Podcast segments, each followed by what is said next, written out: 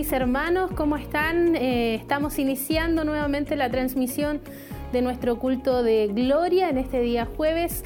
Estamos contentos, gozosos porque Dios nos ha dado esta oportunidad de poder compartir con ustedes esta transmisión. No estoy solita, para aquellos que están en radio, eh, van a poder ahí estar escuchando también a nuestro hermano Arturo Flores. ¿Cómo está usted, mi hermano Arturo? Nos tocó nuevamente. Nuevamente, mi hermano Andrés, nos ha tocado estar compartiendo con nuestros hermanos. Les saludamos en el amor de nuestro Señor Jesucristo.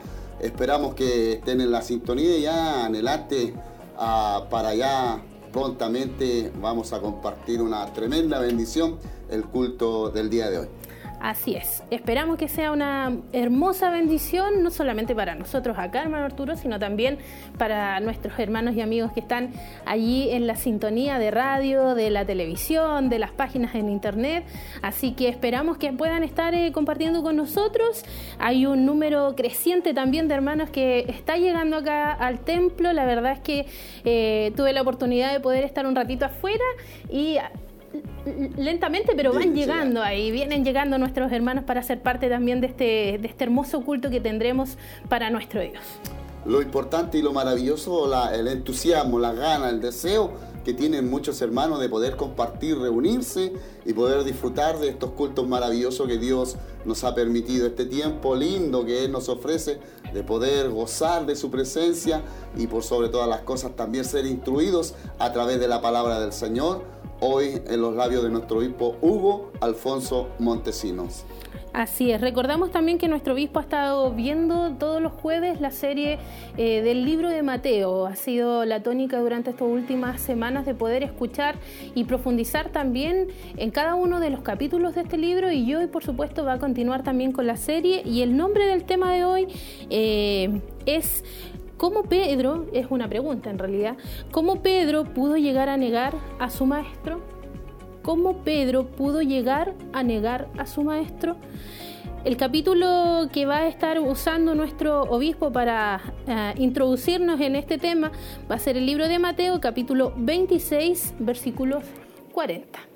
Hoy vamos a ser guiados, vamos a ser enseñados, ministrados y, y saber, y saber eh, más, más todavía de lo que Dios quiere entregarnos a través de la escritura y, es importante que nosotros estemos atentos a lo que será ministrado el día de hoy. Por ello, le motivamos a que siga en sintonía nuestra y también muy importante de que usted pueda comunicarse con nosotros eh, dejar esos saludos y hacernos saber de qué lugar nos está acompañando, porque esto eh, es, algo maravilloso, es algo lindo, en donde tenemos que estar en un solo espíritu, la iglesia de Cristo, y disfrutar de estos medios de comunicación también que Dios nos permite llevar a través de internet, eh, por televida y también a través de radioemisoras Emaos. Así es que hermano querido, eh, pueda usted estar ahí atento, anhelante a lo que sucederá eh, en, este, en esta tarde.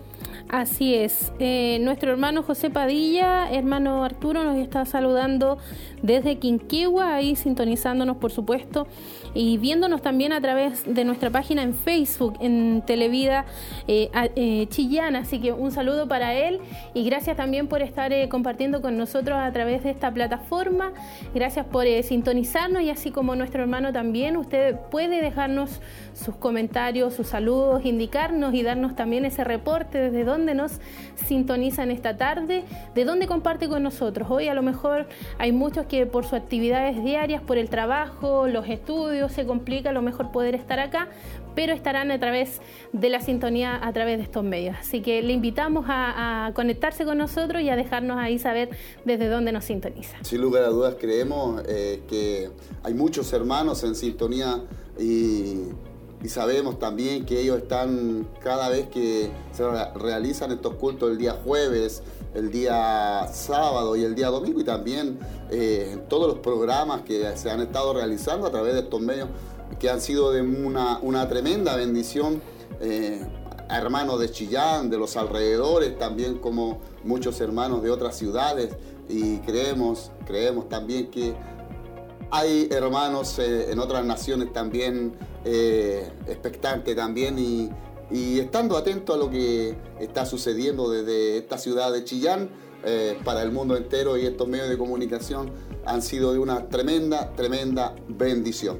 Así es, nuestro hermano Mario Fuentes también, hermano Arturo, nos saluda ahí, está atento también a la transmisión, así que un saludo para él, para su familia y por supuesto también a todas las familias que nos están a esta hora a lo mejor eh, sintonizando, vaya para ustedes también un cariñoso saludo. Recuerde que estamos en vivo y en directo a esta hora de la tarde, cuando ya faltan pocos minutos, son las 19 con 27 minutos por lo menos lo que marca mi reloj acá y vamos a estar en pocos minutos iniciando también eh, nuestro culto de gloria, nuestro culto de alabanza y adoración a nuestro Dios, junto también a toda la iglesia que está en este lugar reunida y a ustedes que están en casita, por supuesto, con, con todo el ánimo también y con el deseo de exaltar el nombre de, nuestro Dios. Así que manténgase atento, quédese en la sintonía, no se separe de ella, porque la bendición también eh, de alguna forma traspasará estos medios para que usted y nosotros acá podamos gozarnos y alabar al Señor con todo nuestro corazón.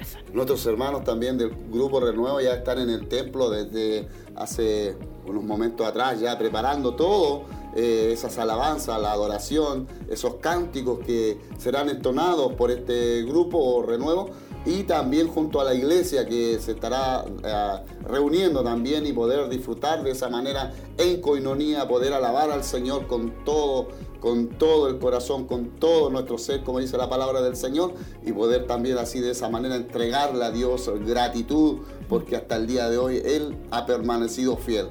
Él sigue siendo fiel y lo más hermoso que eh, nosotros podemos entregar a Él eh, y lo que Él espera, que le adoremos, que le alabemos y por supuesto también estar con un corazón dispuesto a escuchar la palabra del Señor. Así es. Nuestra hermana también, Victoria Leiva, se añade, dice aquí un saludo y muchas bendiciones a toda la iglesia, viendo el culto. Así que nuestra hermana Victoria también ahí nos deja su saludo en nuestra página en Facebook. Síganos allí también en Televida HD, en YouTube como Televida Chillán y de esa manera usted nos puede estar eh, sintonizando, darle clip, eh, compartir también la transmisión. Eh, vamos de alguna forma también llegando a más personas, a más familias que hoy sin lugar a dudas también necesitan palabra del Señor. Y lo mencionábamos anteriormente que el tema que nuestro obispo va a estar ministrando en esta jornada va en la línea de la serie que hemos estado escuchando todos los jueves, que es la serie de Mateo. Y hoy eh, este tema lleva eh, una pregunta ahí muy implícita en donde nos dice cómo Pedro pudo llegar a negar a su maestro. Va a estar entonces en el libro de Mateo, capítulo 26, versículo 40, que será de alguna forma el versículo que nos, que será el texto base, pero todo el libro de, de Mateo, o mejor dicho, el capítulo 26, será por supuesto lo que eh, nuestro obispo va a estar ahí usando para ministrar este tema. Así que quédese muy atento, hay una enseñanza muy hermosa también a través de este libro y a través también de este, de este hombre que sin lugar a dudas fue un discípulo de Jesús, pero llegó su momento donde de igual manera negó al maestro. Bueno, ahí vamos a aprender muchas cosas, así que poner mucha atención porque sabemos que nos va a bendecir. Sí, no, si de alguna manera u otra Dios está hablando a nuestras vidas y esperamos el día de hoy que esta enseñanza que vamos a recibir pueda ser atesorada en nuestros corazones, pues sabemos que podemos decir Pedro lo negó, pero también podemos preguntarnos eh, cómo Arturo negó a Jesús. de alguna manera Dios también nos confronta a través de su palabra y esperamos que eh, hoy podamos ser tremendamente bendecidos. Hemos recibido bastante palabra, bastante enseñanza en muchas áreas de nuestras vidas. Eh, Dios ha hablado a través de estos libros que han sido de mucha bendición para muchas familias y para muchos hombres, mujeres que están constantemente eh, en la sintonía y también disfrutando de todo lo que se eh, enseña, de todo lo que se entrega desde este lugar y es por ello que también hoy, hoy no hace la excepción. Así es que creemos en el Señor que vamos a ser bendecidos, instruidos y también ministrados a través de las escrituras. Así es, mi hermano Arturo. Y qué bueno también el poder compartir con nuestros hermanos, saber de que ustedes están ahí en la sintonía compartiendo con nosotros. Eh, igualmente quisiera enviar un saludo a nuestro hermano Juan Silva, con nuestra hermana Andreita también. Un saludo para, para la familia, para sus pequeños, que ya no están tan pequeños. Así que eh, en esta hora saludarles a ustedes también que nos están sintonizando. Nos dijeron ahí que nos están, nos están viendo. Así que el Señor les bendiga mucho y en representación de ellos también a todas las familias. Sabemos que son muchas familias que se reúnen eh, alrededor del televisor o de la radio o del computador, están ahí a pesar de la distancia, eh, compartiendo con nosotros, eh, sintiéndose también parte de esto, sintiendo que, que al mismo tiempo son parte de esta iglesia. Así que un saludo para ustedes y esperamos que este culto realmente les pueda bendecir, pueda fortalecer aquel que a lo mejor está, está, ha sido a lo mejor debilitado durante este tiempo, las presiones, las dificultades, los problemas, las dudas, pero que hoy sea un tiempo especial donde Dios pueda fortalecer su vida y la palabra del Señor también pueda ministrar a su corazón. Sí, eh, sabemos que Dios siempre ha estado eh, enseñándonos, eh, volver a reiterar en todas las áreas. Hemos visto los milagros que realizó Jesús, hemos visto los temas en donde Jesús hizo maravillas, en donde Jesús se glorificó, dando aliento, dando fuerza, dando ánimo a, sus discípulos, también a las multitudes y hoy también aquellos que quizás están debilitados en la fe hoy también puedan su fe ser eh, eh, eh, levantada una vez más, puedan ser animados de verdad. Dios está con ustedes, esa presencia linda que se siente en este lugar, en este templo, esa presencia linda que solamente el Hijo de Dios puede sentirla, pues somos templo del Espíritu Santo, podemos saber que Dios, Dios no nos ha dejado, no nos ha defraudado, no nos ha abandonado y está con usted también ahí en su hogar. Así que hermano querido, mi hermana, eh, goces en la presencia del Señor. Queremos que usted se anime y pueda disfrutar eh, al 100% del culto del día de hoy y cantar junto al grupo Renuevo.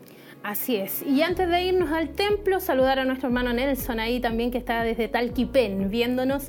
Que el Señor le bendiga mucho y con este saludo damos inicio entonces a la transmisión en vivo de nuestro culto de gloria. Que Dios se derrame en una forma especial y esperando que Dios haga una obra extraordinaria en esta tarde. Amén. Le invito a orar al Señor para que busquemos de su rostro. Dios es bueno y para siempre es su misericordia. Amado Dios, en el nombre de Jesús vamos ante su presencia en esta hora para agradecer tu amor, para agradecer tu bondad, para agradecer, Señor, tu misericordia que has tenido para con nosotros, amado Dios. Permítenos en esta tarde poder elevar un cántico, poder elevar una adoración a tu nombre, Señor y que podamos ser fortalecidos, fortalecidas por las alabanzas y por tu palabra en esta tarde. En el nombre de Jesús, que tu presencia, Señor, se mueva en una forma especial, trayendo, Señor, libertad a nuestros corazones y a nuestras vidas, Señor. En el nombre de Jesús, glorifícate, derrama de tu presencia y de tu Espíritu Santo sobre nosotros que cada uno de los que ha llegado a este lugar, Señor, pueda irse bendecido en una forma especial porque tú estás con nosotros, tú estás presente, amado Dios. En el nombre de Jesús, dejamos todo esto en tus manos, Señor. Glorifícate en una forma especial. Levanta al caído, levanta al enfermo en esta hora para la gloria de tu nombre. Amén y amén. Bendito sea el nombre del Señor. Puede ponerse sobre sus pies para cantar alabanzas a Dios. Adore al Señor, exalte su nombre. Dejamos al grupo renuevo para que exalte a Dios.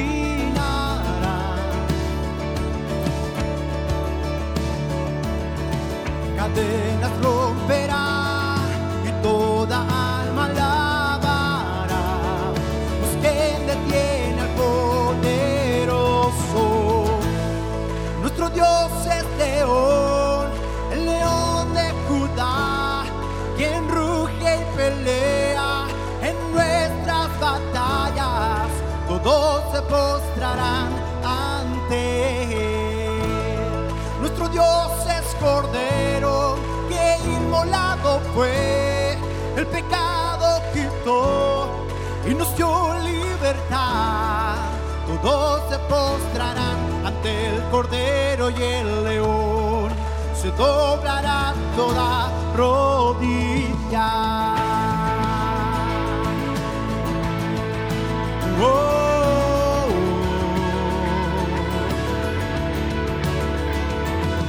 Oh, puertas abran ya, camino para nuestro rey.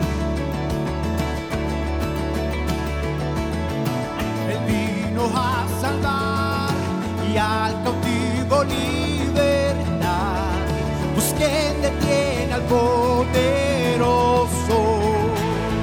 Nuestro Dios es león, el león de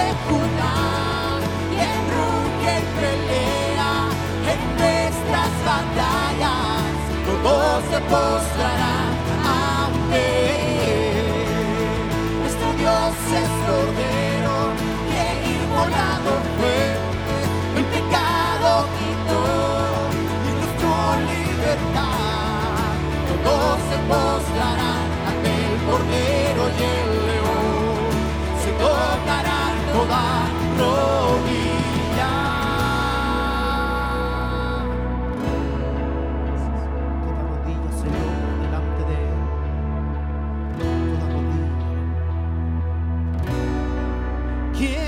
¿Quién detiene al poderoso? ¿Quién detiene al poderoso? ¿Quién detiene al poderoso? ¿Quién detiene al poderoso?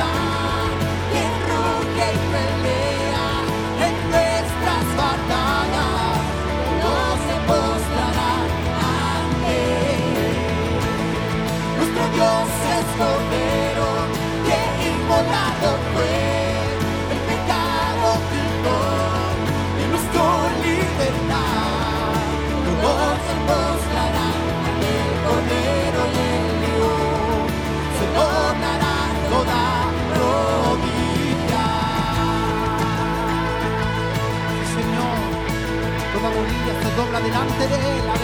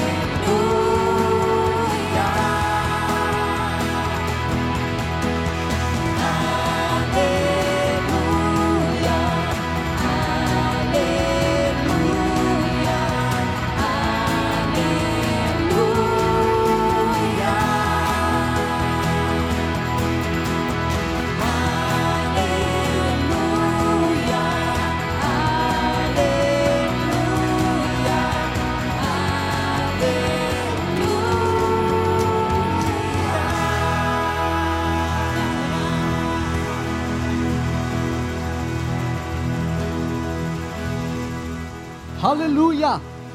Bendito es el nombre del Señor. ¿Cuántos adoran a Dios y exaltan su nombre? Él es bendito para siempre.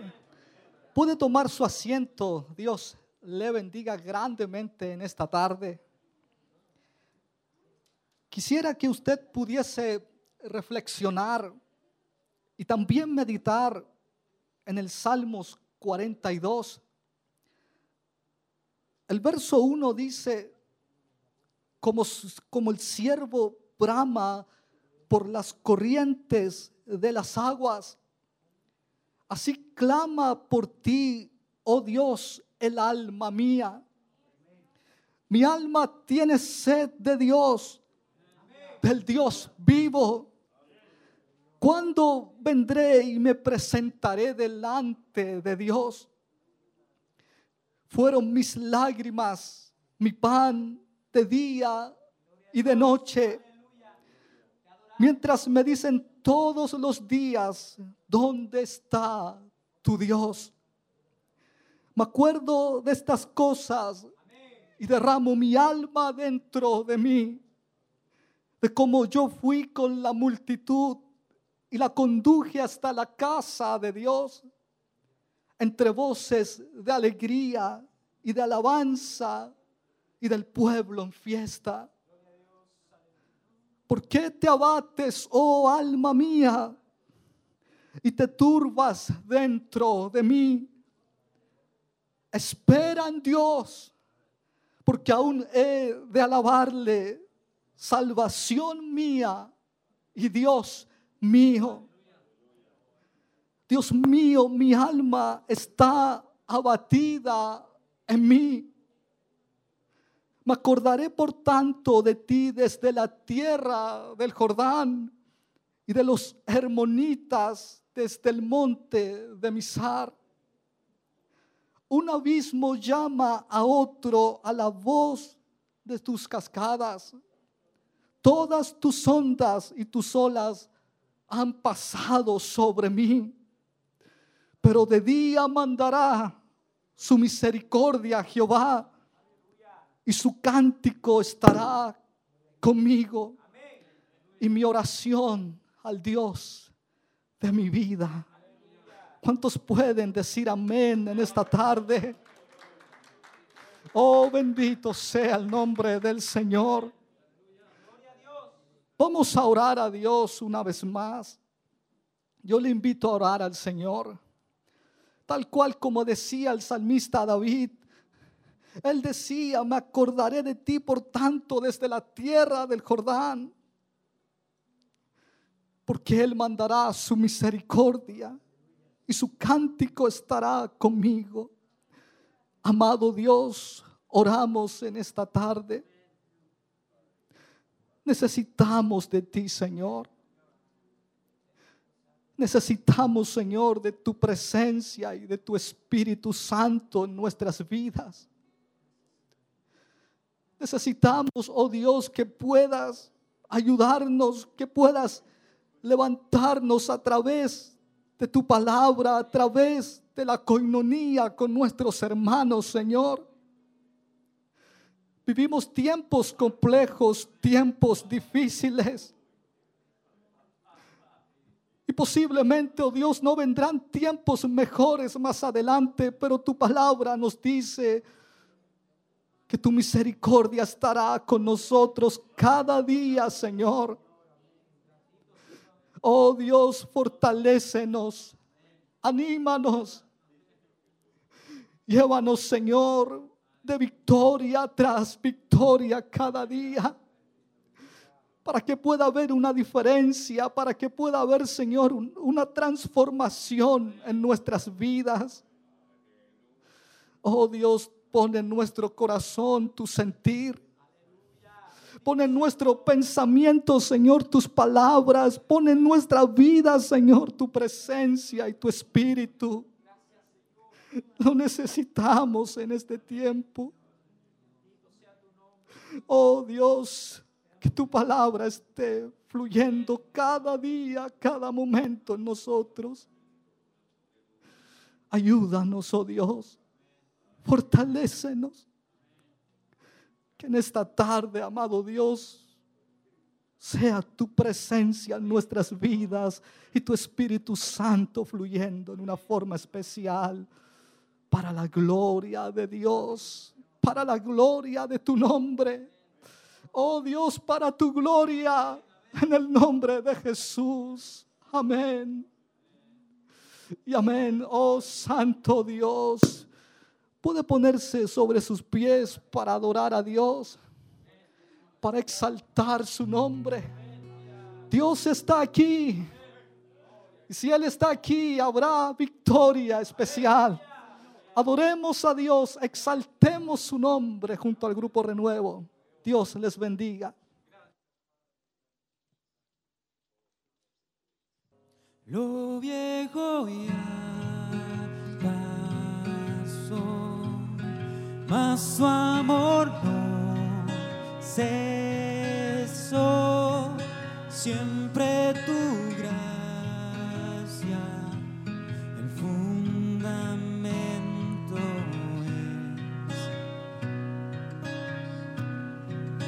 Lo que pensé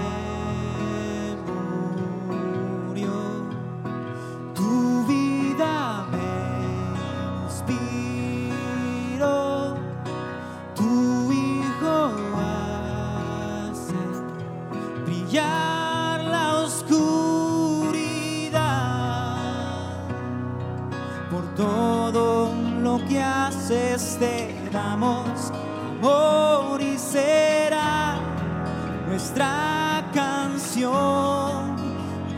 Jesús te amamos.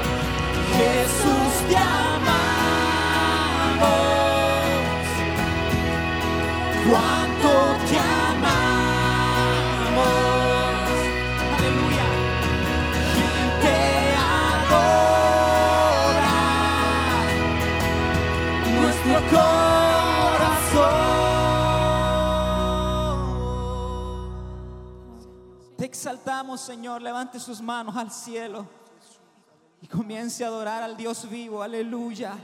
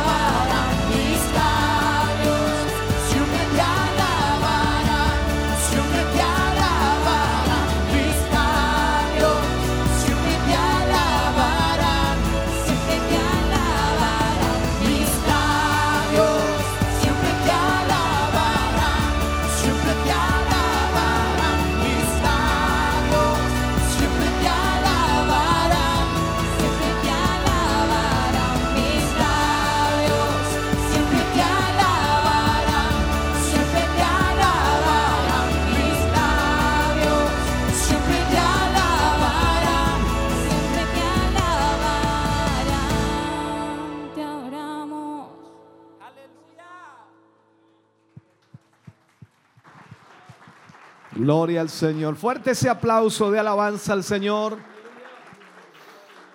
Digno es el Señor de ser alabado. Digno de ser glorificado. A Él sea la gloria. A Él sea la alabanza. Bendito sea el nombre del Señor. Puede sentarse mi hermano, mi hermana. Dios le bendiga. Eh, damos muchas gracias al Señor de tenerles acá en esta, en esta noche.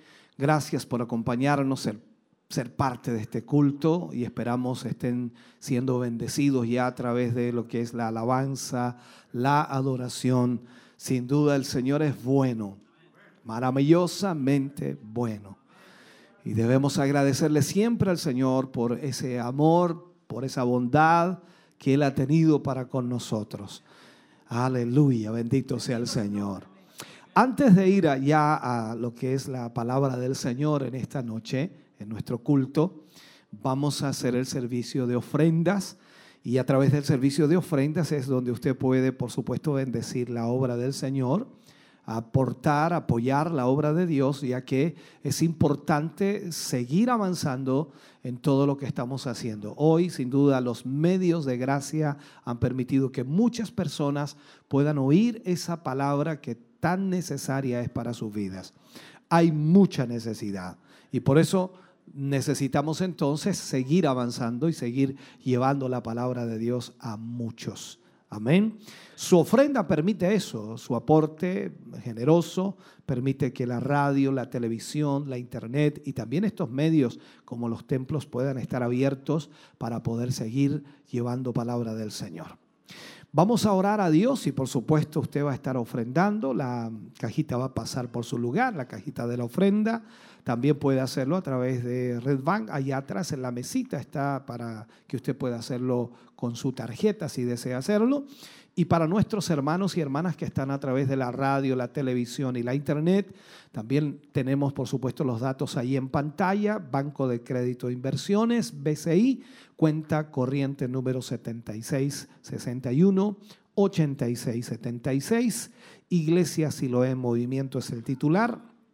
Y el RUT es el 65 062 675 raya 3. La confirmación de ese pago puede hacerlo a tesorería.emaus.cl o también llamarnos al 42 2 23 11 33.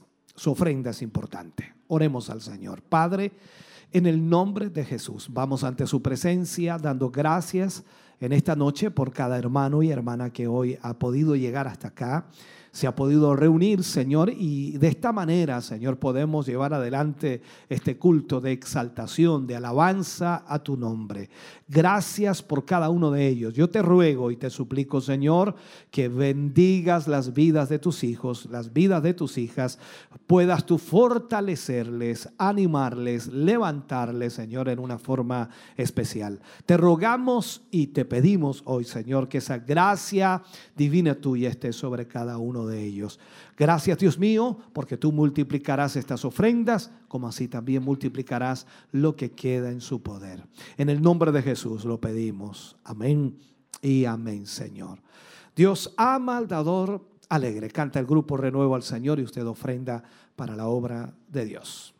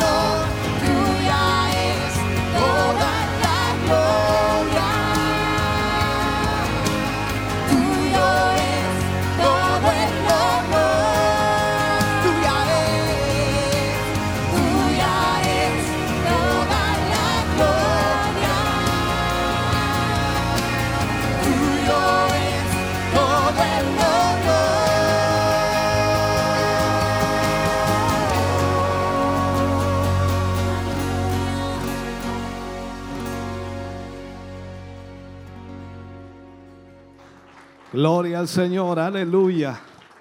Bendito sea el nombre del Señor. Gracias damos al Señor. Vamos a ir a la palabra de Dios en esta, en esta noche. Y vamos a buscar en el eh, libro de Mateo. Recuerde que estamos estudiando el libro de Mateo. Ya estamos llegando a los últimos capítulos. Capítulo 26 del libro de Mateo. Tomaremos en esta ocasión desde los versículos 30 al final, al 57, al 75. Del versículo 30 al 75, ahí tomaremos toda la historia que eh, sin duda estaremos viendo.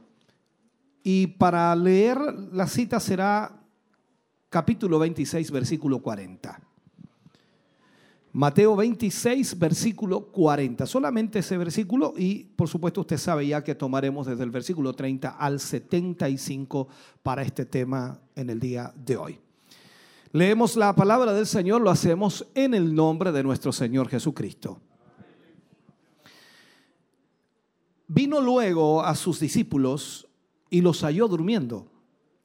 Y dijo a Pedro, así que no habéis podido velar conmigo una hora. Vuelvo a leerlo. Vino luego a sus discípulos y los halló durmiendo. Y dijo a Pedro, así que no habéis podido velar conmigo una hora. Oremos al Señor. Padre, en el nombre de Jesús, eh, vamos ante tu presencia, eh, dando gracias por tu inmenso amor y misericordia. El que podamos estar aquí, Señor, es sin duda una bendición, es un privilegio, es una honra. Poder adorarte, poder exaltarte, poder darte gracias, poder, Señor, eh, cantar alabanzas a ti poder orar, Señor, es una bendición. Más aún, Señor, cuando estamos frente a tu palabra y esperamos, Señor, ser ministrados, esperamos ser guiados y enfocados para que cada uno de nosotros, como hijos tuyos, Señor, podamos entender el propósito que tú tienes para nuestra vida. Mi Dios, en esta hora nos ponemos en tus manos y pedimos y rogamos que tú nos guíes, que tú nos dirijas y que traigas bendición sobre cada vida. Lo pedimos en el nombre glorioso de Jesús. Amén y amén, Señor. Fuerte ese aplauso de alabanza al Señor.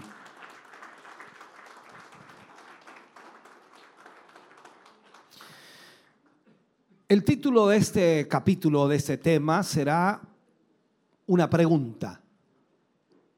¿Cómo Pedro pudo llegar a negar a su maestro? Esa es la pregunta que vamos a dilucidar también en este tema. ¿Cómo Pedro pudo llegar a negar a su maestro? Lo que vemos en estos versículos, desde el versículo 30 al 57, iniciando por supuesto de esta manera, después de haber tomado la cena pascual, de acuerdo a lo que los versículos nos muestran, y al mismo tiempo haber instituido a través de ello la cena del Señor que la iglesia celebra, por supuesto, hasta el día de hoy, y que al mismo tiempo nosotros al celebrarla estamos diciendo que el Señor regresará. La Biblia nos enseña y el libro de Mateo nos dice que salieron de aquel lugar donde estaban reunidos dirigiéndose al monte de Hexemaní, donde nuestro Señor, por supuesto, se prepararía en oración eh, para recibir a sus captores. Él sabía lo que venía. Nuestro Señor Jesús sabía perfectamente lo que iba a ocurrir por adelantado. Quizás ese es uno de los problemas que más nosotros tenemos, el no saber lo que va a ocurrir por adelantado. Podemos tener cierto, cierta idea, cierto concepto, ¿no? Pero Jesús sabía perfectamente todo lo que iba a ocurrir por adelantado. Y hoy más que nunca, y lo digo hoy más que nunca en este episodio, en este momento, Él estaba por enfrentar ese martirio que tendría y la muerte estaba muy cerca para él. Cuando vemos el libro de Mateo, leamos los versículos 30 y 31 para que comencemos a entender todo este contexto. Dice, y cuando hubieron cantado el himno, salieron del monte de los olivos. Entonces Jesús les dijo, todos vosotros os escandalizaréis de mí esta noche, porque escrito está, heriré al pastor y las ovejas del rebaño serán dispersadas. Entonces vemos aquí que después de cantar el himno, Jesús sale del lugar donde habían tomado la cena pascual, consciente, absolutamente consciente de que su hora estaba más y más cerca. Y es allí entonces donde les advierte a los discípulos lo que iba a suceder. Por un lado les dice que ellos se iban a escandalizar de él en esa misma noche. Y en este sentido entonces podemos ver lo que pasaría. Jesús sabía lo que iba a ocurrir. Y Jesús sabía también que no, no, tan solo provocaría que sus discípulos se iban a escandalizar de él, sino que también haría tropezar a sus discípulos porque huirían de él o se alejarían de él lo abandonarían, lo traicionarían. Esta es una situación muy compleja si lo vemos y lo analizamos más profundamente, que lamentablemente no tenemos el tiempo para poder profundizar en cada uno de estos puntos. Ellos habían hecho, recordemos, la promesa de nunca abandonarlo. Ellos le habían dicho al Señor que siempre estarían con Él, que de alguna manera siempre estarían apoyándole. Pero el Señor Jesús les está diciendo aquí que ellos lo abandonarían, que ellos lo traicionarían, que ellos, en otras palabras, se escandalizarían de él. Ahora bien, si vemos en, la profecía, esto era necesario para que se cumpliese la escritura, para que se cumpliesen todas las profecías del Antiguo Testamento. Veamos una de ellas para que entendamos esto. Zacarías capítulo 13, versículo 7, Dice, levántate, oh espada, contra el pastor y contra el hombre, compañero mío, dice Jehová de los ejércitos. Guiere al pastor y serán dispersadas las ovejas y haré volver mi mano contra los pequeñitos. Los enemigos de Jesús sabían que si se deshacían de alguna manera de Jesús, del líder, sus discípulos se esparcirían, serían dispersados y el movimiento que el Señor había comenzado, que el Señor Jesús había levantado, no podría continuar. Ese era el concepto y la idea, por supuesto, que tenían los enemigos del Señor Jesús. Sin embargo, todos sabemos que eso no fue así. Porque esto no terminó eh, con la muerte de Jesús en el sentido de que todo se acabó y todo se terminó.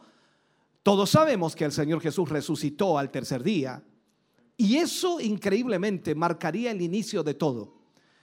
Aquí no estaba cerrándose nada con la muerte de Jesús, sino que estaba recién iniciando todo lo que el Señor Jesús iba a hacer.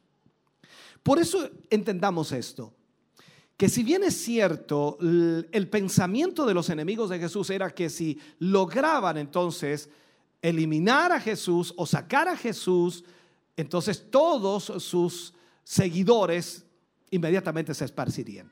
Eso había sucedido en la historia muchas veces, pero no sería el caso con Jesús. Todos sabemos perfectamente que Él murió, fue sepultado, pero resucitó al tercer día.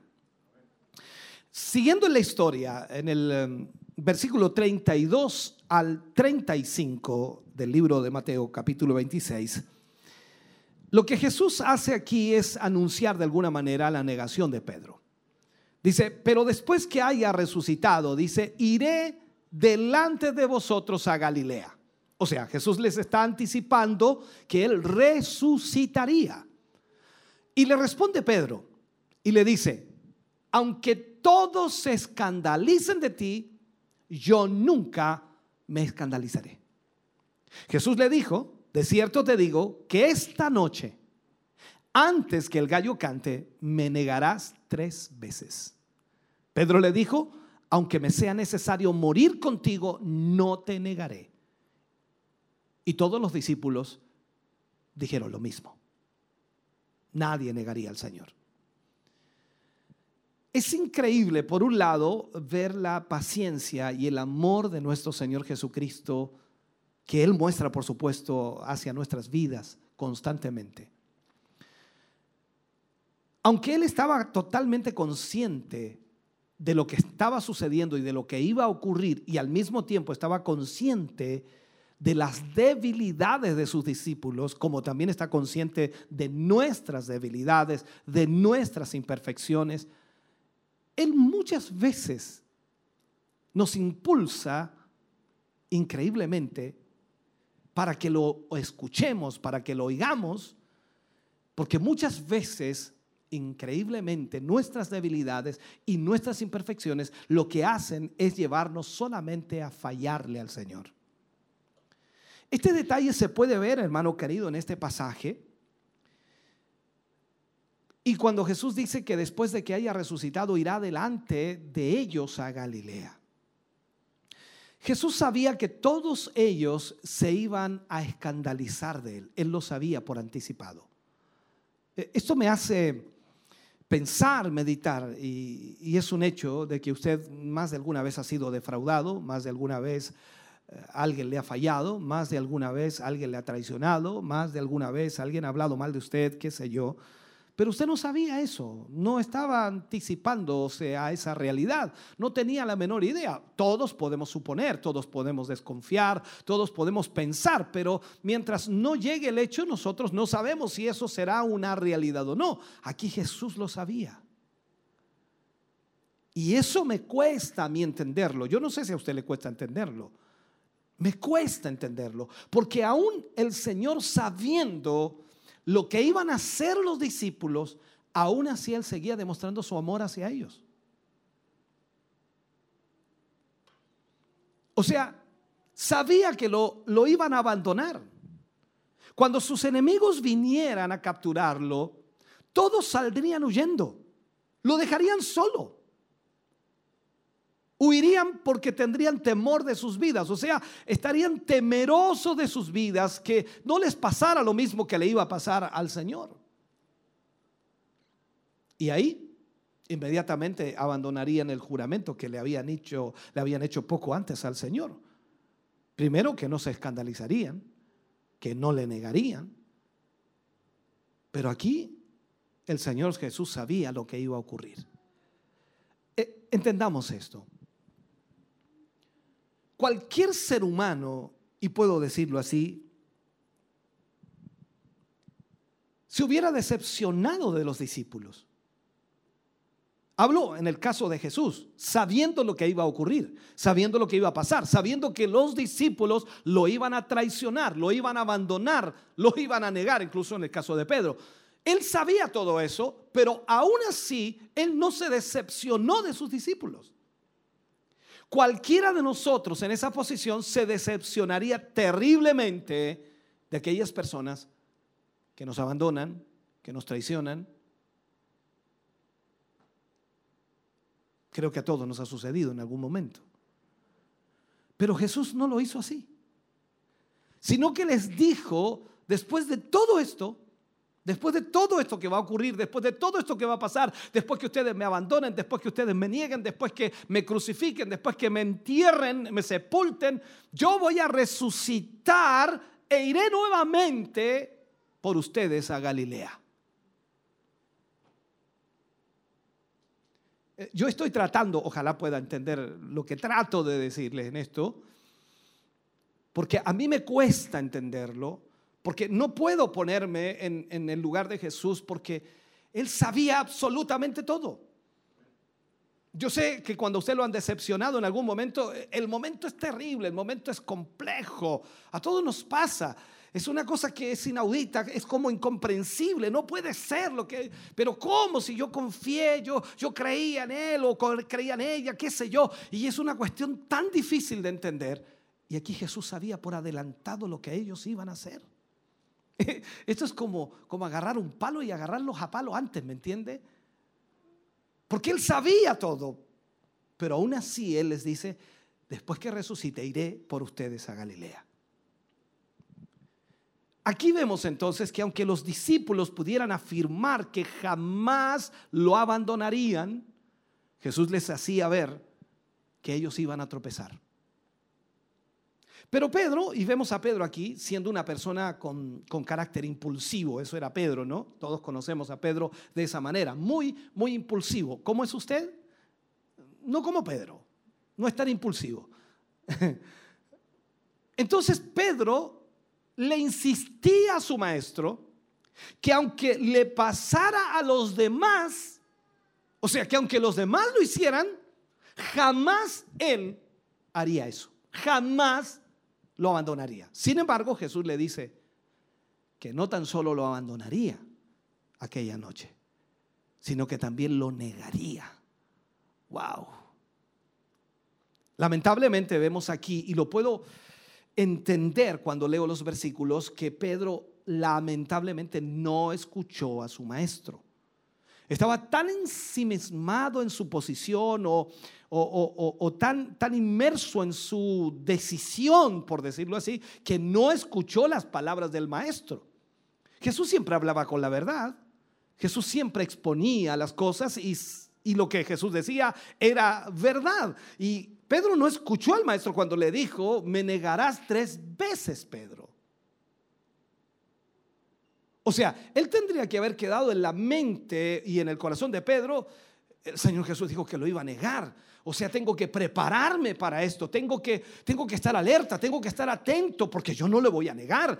Yo le prometí que no lo iba a negar, pero parece que Pedro se le pasó volando esto y sencillamente le entró por un oído y le salió por el otro y no entendió. No se preparó mejor para enfrentar ese momento de la prueba. Y tal vez, tal vez, puedo decirlo así, eso, eso hubiese sido una situación muy diferente si Pedro hubiera oído a su maestro. Pero Pedro insistió en no escuchar la advertencia del Señor. Y no solo él, sino también todos los demás discípulos que habían dicho que no se escandalizarían, que no lo dejarían solo. A veces nosotros, y lo puedo aplicar para, para poder de alguna manera entenderlo mejor, podemos cometer el mismo error que los discípulos, exactamente el mismo. Y ahí es donde de- debemos estar muy, muy atentos siempre al consejo de la palabra, atentos al consejo de la palabra. Ser obedientes y, y también vivir sujetos al Espíritu Santo. Cualquier descuido en nuestra vida espiritual, cualquier descuido puede desviarnos del propósito de Dios y llevarnos a cometer errores porque somos débiles, porque lamentablemente tenemos defectos y fallamos. Entonces, en este sentido, nosotros tenemos que tener mucho cuidado. Muchas veces, muchas veces fallamos. Sería hermoso, hermano querido, considerar, y lo puedo plantear de esta manera, considerar que cuando hacemos la voluntad de Dios, increíblemente hay un Dios que siempre estará esperando por nosotros, pero no tan solo cuando hacemos la voluntad de Dios, aun cuando fallamos. El Señor sigue esperando por nosotros. ¿Para qué? Para restaurar nuestro corazón arrepentido. Cada uno de nosotros vemos en estos pasajes cómo el Señor Jesús, sabiendo lo que iba a ocurrir, conociendo las debilidades de cada uno de los discípulos, sabía que lo iban a abandonar, pero aún así seguía confiando de que ellos iban a reaccionar y de que iban a volver a Él.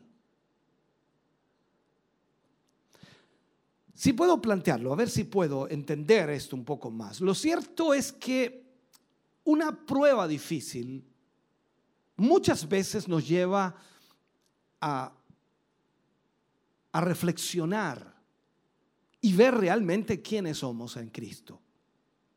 La prueba que le esperaba a los discípulos era una tremenda prueba. Una prueba donde ellos primero experimentarían el temor y les haría tambalear en su fe, en su creencia.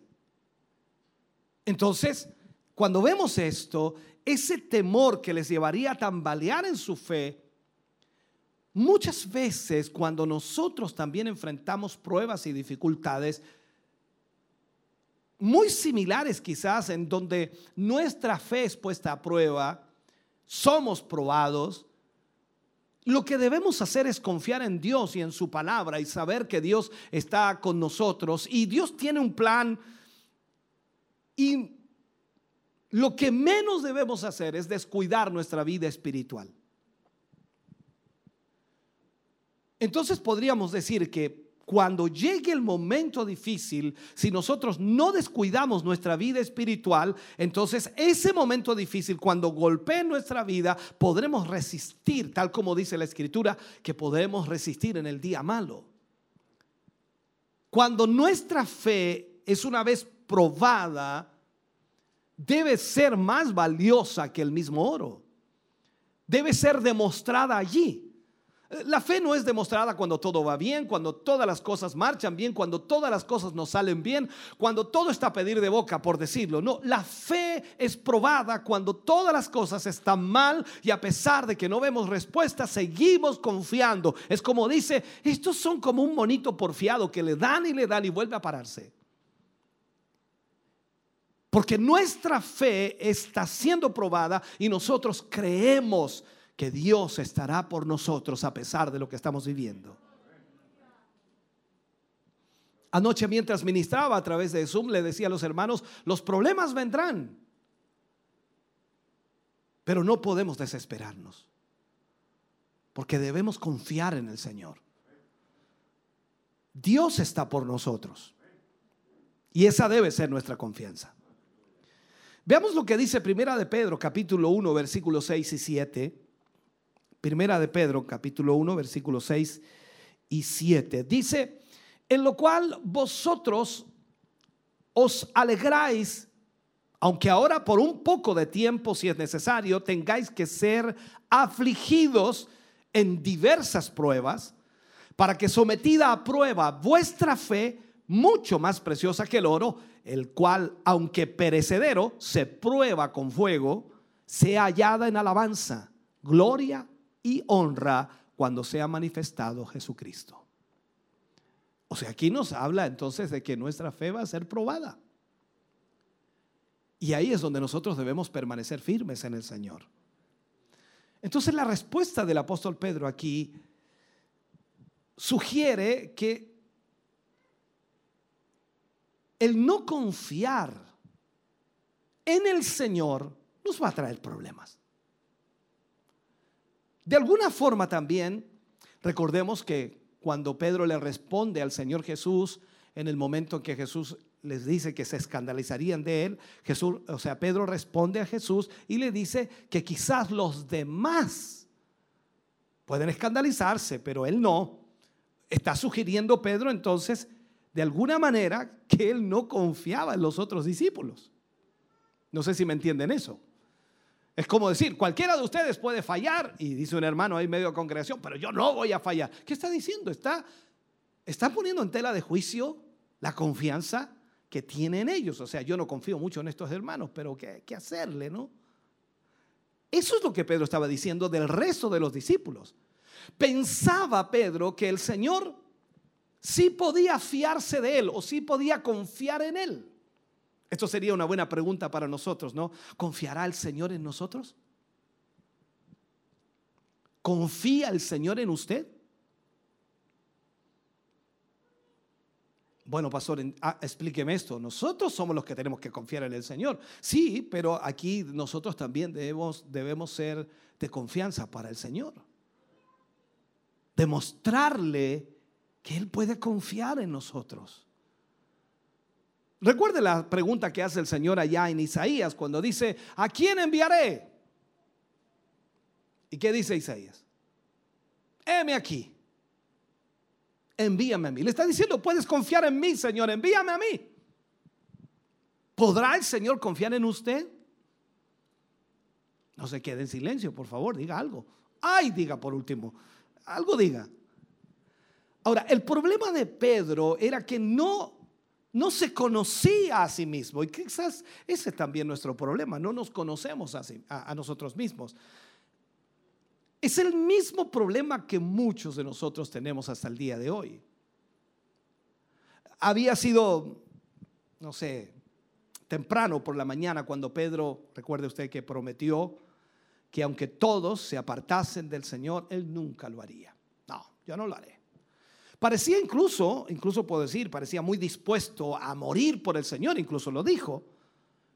Pero aquella misma noche, antes que el gallo cantase, Pedro le negaría. Y no una sola vez, sino tres veces.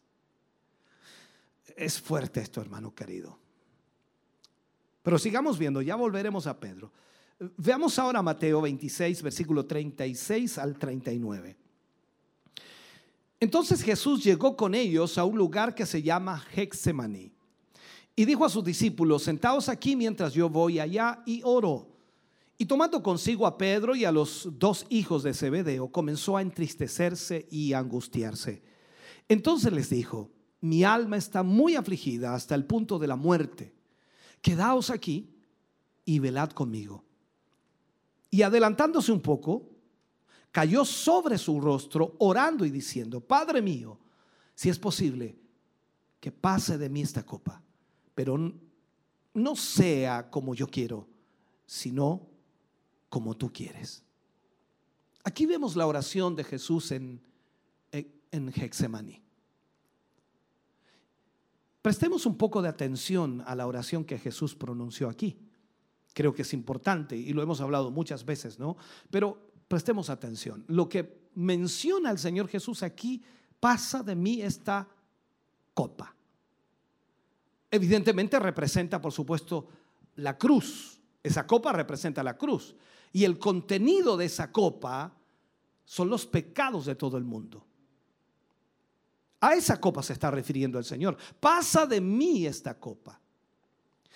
Más allá de la muerte misma y, del sufrimiento terrible de la crucifixión, hay algo más, por supuesto, que quizás no alcanzamos a comprender o no alcanzamos a entender.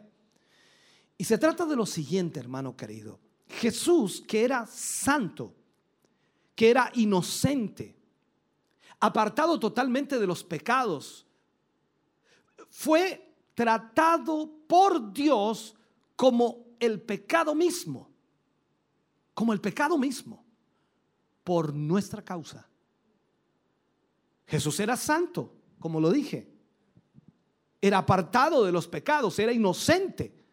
Pero Dios lo trata como el pecado mismo allí en esa cruz por causa de nosotros. O sea, allí en la cruz el pecado de la humanidad fue colocado sobre Jesús. Y esto no fue una expresión académica para decirlo así, ¿no? Sino una realidad. Jesús cargó, como dice la, escritura, cargó con los pecados de toda la raza humana, de toda la humanidad. Aquí ni siquiera podemos nosotros imaginar el horror que sintió cuando el pecado fue colocado sobre él, ya que él era santo. Debió sufrir una experiencia espantosa, terrible. Observemos esto, que la oración que él hace, él no estaba pidiendo escapar de la cruz sino rogando en oración para que para que se hiciese la voluntad de Dios. Para que se hiciese la voluntad de Dios. Quizás resulte imposible para usted o para mí, hermano querido, comprender en pleno el, el, el significado de esta experiencia en Hexemaní. Es difícil para nosotros como, como seres humanos que tenemos una mentalidad muy finita, muy pequeña, pero creo que fue precisamente allí, en la oración del Hexemaní, que él ganó la victoria de esa colina del Calvario. Yo sé que la victoria en sí la hemos marcado siempre en la cruz del Calvario, cuando él, cuando él estaba colgado en la cruz, cuando él murió. Pero yo creo que la victoria la ganó aquí.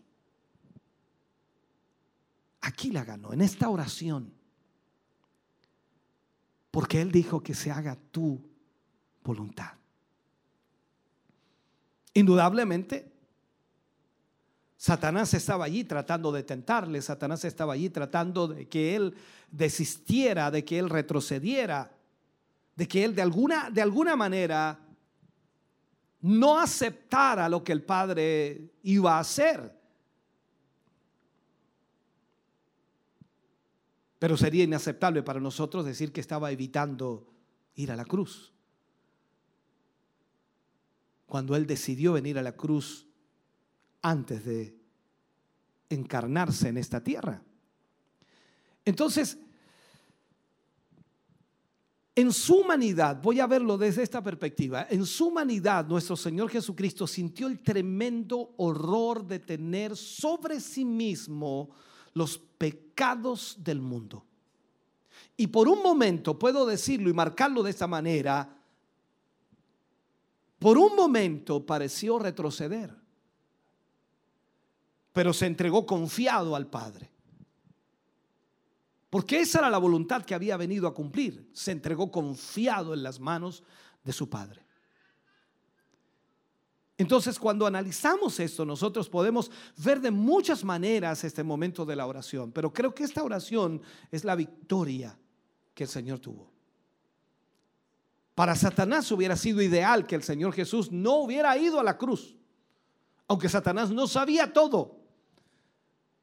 Pero de alguna manera, al no ir a la cruz Jesús, ninguno de nosotros tendría salvación. Veamos Mateo 26, 40 y 41. Dice, vino entonces a los discípulos y los halló durmiendo. Y dijo a Pedro, ¿con que no pudisteis velar una hora conmigo? Velad y orad para que no entréis en tentación. El espíritu está dispuesto, pero la carne es débil. Aquí vemos que les animó a velar a permanecer despiertos, alertas ante la tentación. Jesús sabía que el enemigo estaba allí y estaba en una lucha espiritual. Porque claro, Él le menciona la tentación. Les anima a velar para que estén despiertos, alertas ante la tentación. Entonces, ¿qué tentación? ¿Quién iba a tentarles? Satanás, el tentador, estaba allí para tentar no tan solo a Jesús, sino también a sus discípulos.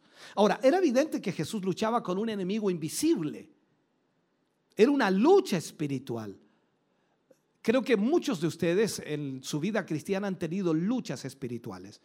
Cada uno tendrá su propia experiencia, cada uno de ustedes tendrá de alguna manera muchas cosas que contar en, cuanto a la lucha espiritual. Y eso va a seguir existiendo mientras estemos sobre esta tierra. El enemigo no va a descansar hasta que encuentre alguna debilidad, hasta que encuentre alguna abertura en nuestra vida espiritual para introducirse y tratar de doblegarnos para que nosotros no sigamos adelante.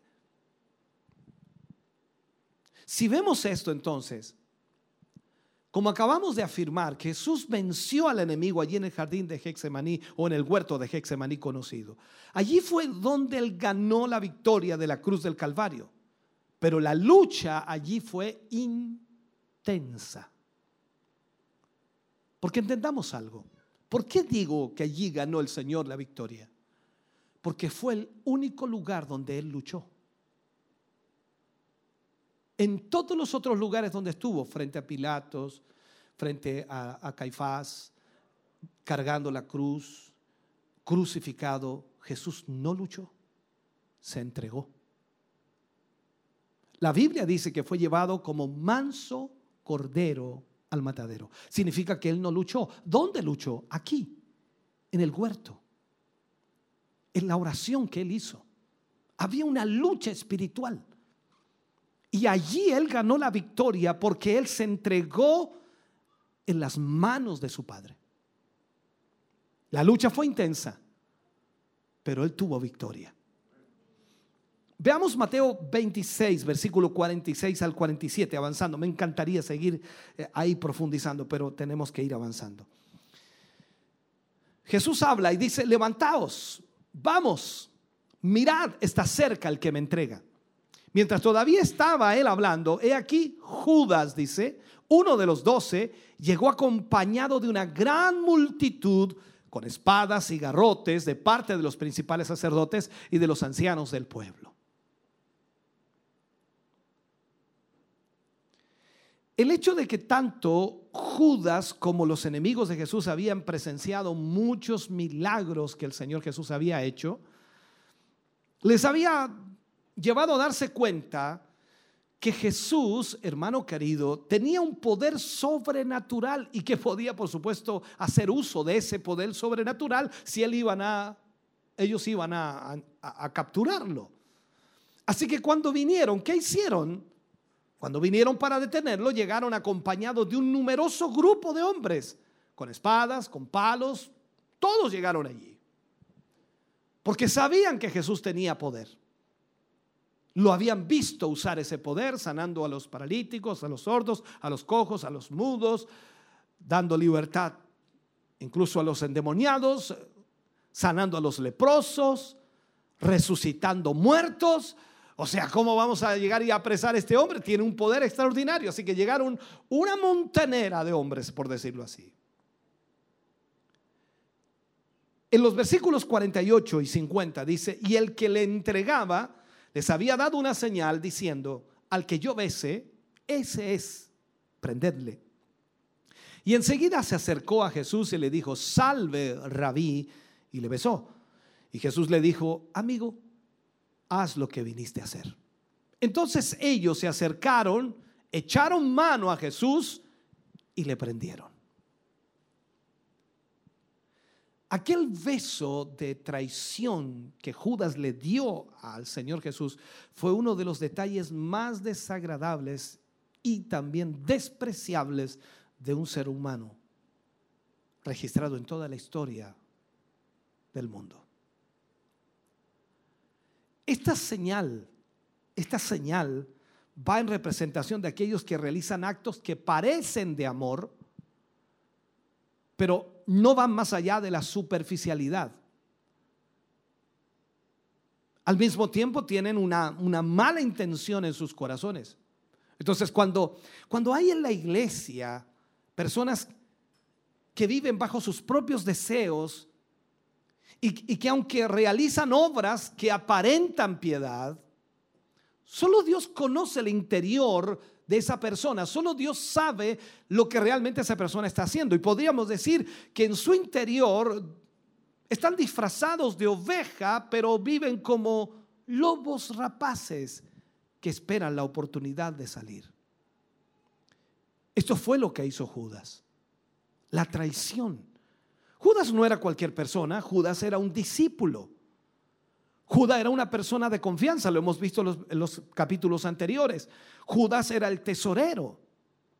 ¿A quién le confía usted, usted la tesorería de algo? En quien tiene confianza. Y alguien dice por ahí, en el que más confía. No era cualquier persona Judas, pero aquí vemos entonces el beso de la traición. Sigamos adelante, versículos 51 y 54. 51 al 54. Dice, y sucedió que uno de los que estaban con Jesús, extendiendo la mano, sacó su espada e hiriendo al siervo del sumo sacerdote, le cortó la oreja. Entonces Jesús le dijo, vuelve tu espada a tu sitio, porque todos los que tomen la espada, a espada perecerán. ¿O piensas que no puedo rogar a mi Padre y Él pondría a mi disposición ahora mismo más de doce legiones de ángeles?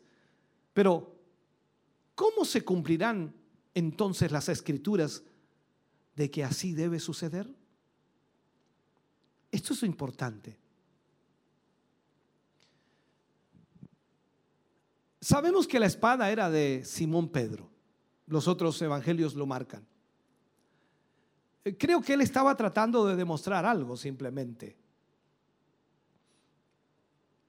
Recuerde que antes había presumido de que era capaz de morir por proteger a Jesús. Pero Jesús le había advertido que se apartaría de él y que le negaría tres veces. O sea, negaría conocer al Señor Jesús aquella misma noche.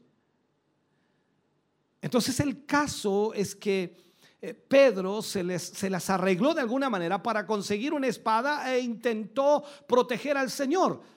Por allí también veíamos eh, en otros pasajes anteriores que casi la mayoría de los discípulos andaban con espada.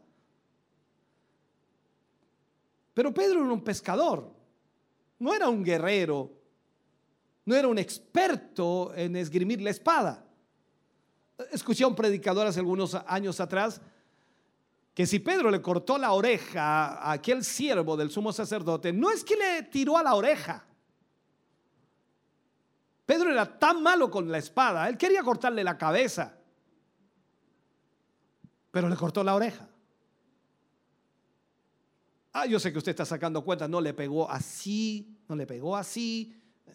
No, saque cuentas, solamente escuche lo que digo. Por lo tanto, le cortó la oreja a aquel siervo del sumo sacerdote.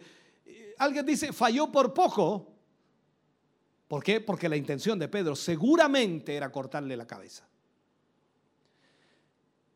Entonces, ¿qué es lo que hace el Señor aquí cuando ve esta acción de Pedro? Le reprocha severamente, inmediatamente.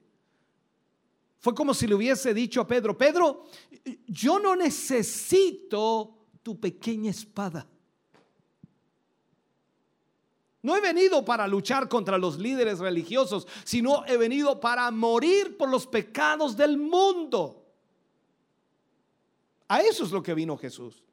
No necesitaba que Pedro lo defendiera o que Pedro tratara de zafarlo de aquellos uh, que venían a, atraparlo o, o aprisionarlo o apresarlo.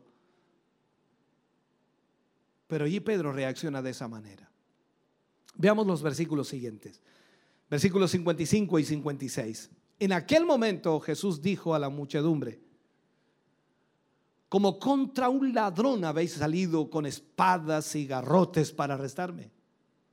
Cada día solía sentarme en el templo para enseñar y no me prendisteis. Pero todo esto ha sucedido para que se cumplan las escrituras de los profetas. Entonces, todos los discípulos le abandonaron y huyeron. Todos los discípulos le abandonaron y huyeron. Podemos decir entonces que las situaciones conflictivas, previas, por supuesto,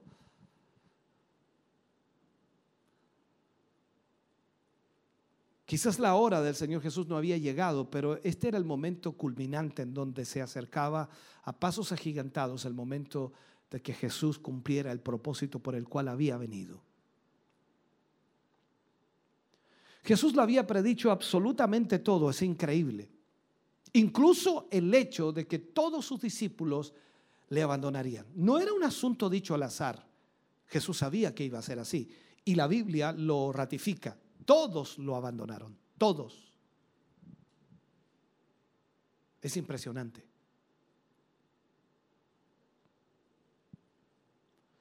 Esto también nos muestra, y si puedo marcarlo, nos muestra que no está bien desenvainar la espada por Cristo y por su verdad. O sea, Dios no nos ha llamado a pelear con las armas de este mundo.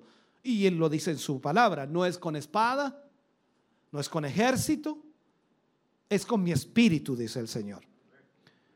O sea, esto entonces nos muestra que aquí no se trata de pelear con todo el mundo o defender con las herramientas o, o, elementos del mundo, sino que simplemente es hacer la voluntad del Señor. La espada nunca debe ser usada para la extensión del reino de Dios o la regresión de ninguna opinión religiosa o para la propagación de lo que se cree que es la verdad. No debe usarse la espada para eso.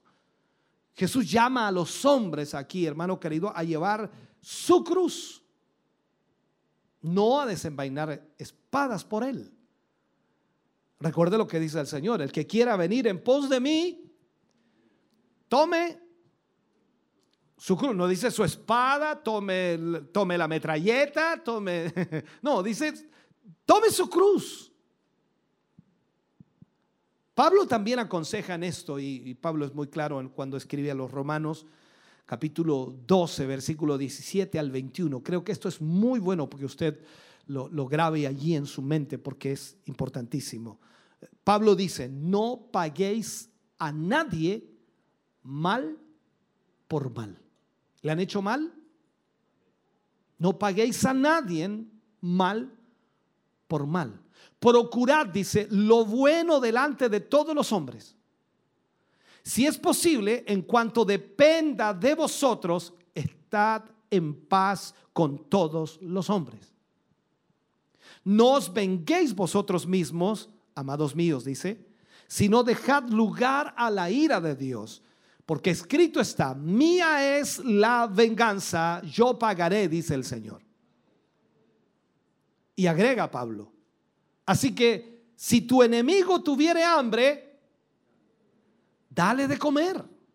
Si tuviere sed, dale de beber. Pues haciendo esto, ascuas de fuego amontonarás sobre tu cabeza. No seas vencido de lo malo, sino vence con el bien el mal. Con estos versículos nos queda más que claro que muchos creyentes hoy están haciendo cosas que no deben hacer. Por eso es importante ver la escritura. Sigamos en el versículo 57. Versículo 57. Aquí vemos a Jesús en el palacio del sumo sacerdote. Y dice, y los que prendieron a Jesús le llevaron al sumo sacerdote Caifás donde estaban reunidos los escribas y los ancianos. De acuerdo a la historia, Jesús tenía que ser conducido ante Caifás. Caifás era el sumo sacerdote y lógicamente debía ser conducido allí por la primera acusación. Como los líderes religiosos iban a solicitar a Roma la pena de muerte, entonces aquella noche debían determinar qué acusación iban a hacer contra Jesús y qué acusación presentarían, por supuesto, frente a Pilatos el siguiente día o por la mañana.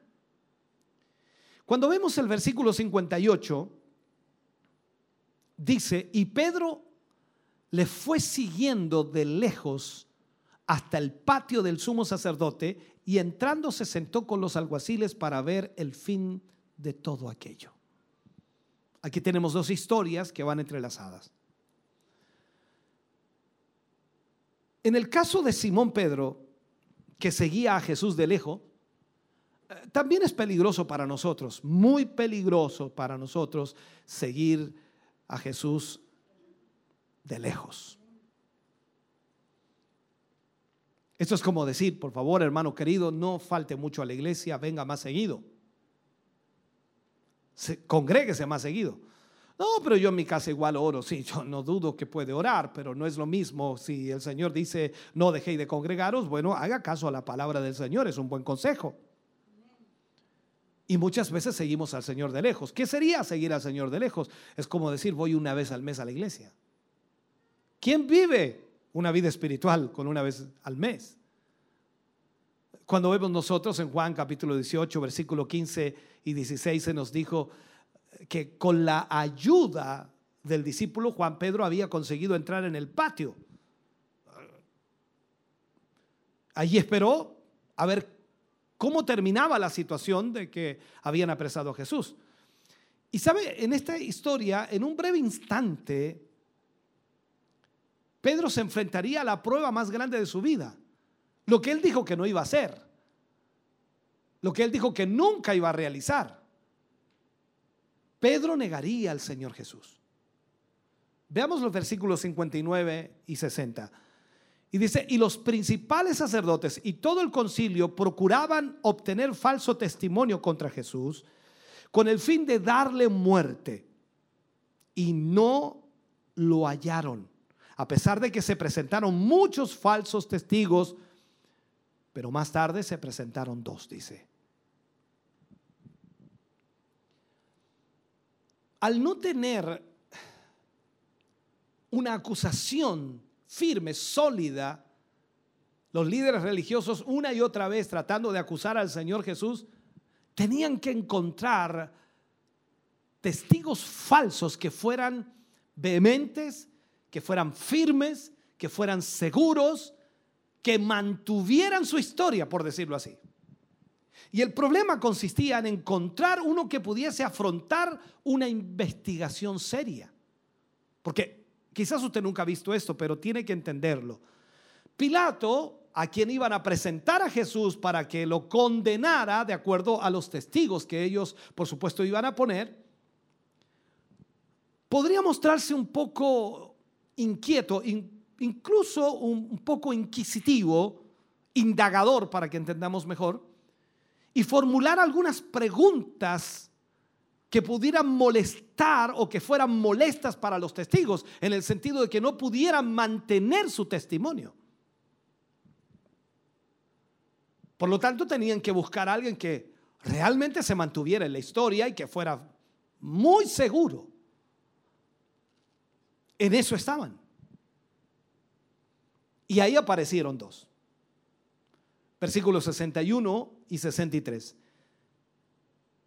Ellos dijeron, este, hablando de Jesús, este declaró, yo puedo destruir el templo de Dios y en tres días reedificarlo. Entonces el sumo sacerdote levantándose le dijo, ¿no respondes nada? ¿Qué testifican contra ti? Mas Jesús estaba callado. Y el sumo sacerdote le dijo, te conjuro por el Dios viviente que nos digas si tú eres el Cristo, el Hijo de Dios. Cuando nosotros vemos, de acuerdo al relato de Juan capítulo 2, versículo 19 al 22, no lo busques solamente, es una referencia, incluso los discípulos habían malentendido a Jesús cuando él pronunció estas palabras diciendo de que él podía destruir el templo o podían destruir el templo y en tres días él lo levantaría. Ellos ni siquiera entendieron a qué templo se refería. no comprendían hasta después de la resurrección de Jesús, que comprendieron absolutamente a qué se refería. Evidentemente, los testigos falsos habían estado presentes cuando Jesús, por supuesto, había expresado esta citada declaración. Jesús lo había dicho, no es que no lo hubiera dicho, Jesús lo había dicho. Entonces el sumo sacerdote estaba intentando obtener una respuesta para que el Sanedrín, que era el supremo tribunal religioso de los judíos, supiese el argumento que debían utilizar para presentarlo ante Pilato. La acusación era tan absurda que el Señor no respondió. Porque primero ellos no la entendían. Era una declaración o era, era una interrogación absurda porque si lo vamos a la realidad era imposible lo que ellos pensaban, que destruía el templo físico y volverlo a construir cuando se habían tardado años en construirlo. Jesús no hablaba de ese templo físico, hablaba de él. Pero como ellos ni siquiera entendían aquello, ¿para qué responder? Entonces el sumo sacerdote le apremió pidiéndole bajo juramento sagrado. Y aquí debemos entender esto. Jesús no podía negarse. En el versículo 64 Jesús le dice, tú mismo lo has dicho. Sin embargo os digo que desde ahora veréis al Hijo del Hombre sentado a la diestra del poder y viniendo sobre las nubes del cielo. En esa respuesta afirmativa de Jesús, él estaba reclamando para sí mismo el título Hijo del Hombre. Ese fue el título utilizado por profetas como Daniel, como Ezequiel, que expresaba la, la cualidad inherente de su deidad. Entonces, no podría, no podría, y lo digo así, haber exigido una posición mayor que haber declarado que él era el Hijo del Hombre sentado a la diestra del poder y viniendo en las nubes del cielo. Entonces, vemos el versículo 65 y al 68 del mismo capítulo 26 de Mateo. Entonces, dice el sumo sacerdote, rasgó sus vestiduras y dijo, ha blasfemado. ¿Qué necesidad tenemos de más testigos? He aquí ahora mismo habéis oído la blasfemia. ¿Qué os parece? Ellos respondieron y dijeron, es reo de muerte. Entonces le escupieron en el rostro y le dieron de puñetazos y otros le abofeteaban diciendo, adivina Cristo, ¿quién es el que te ha golpeado?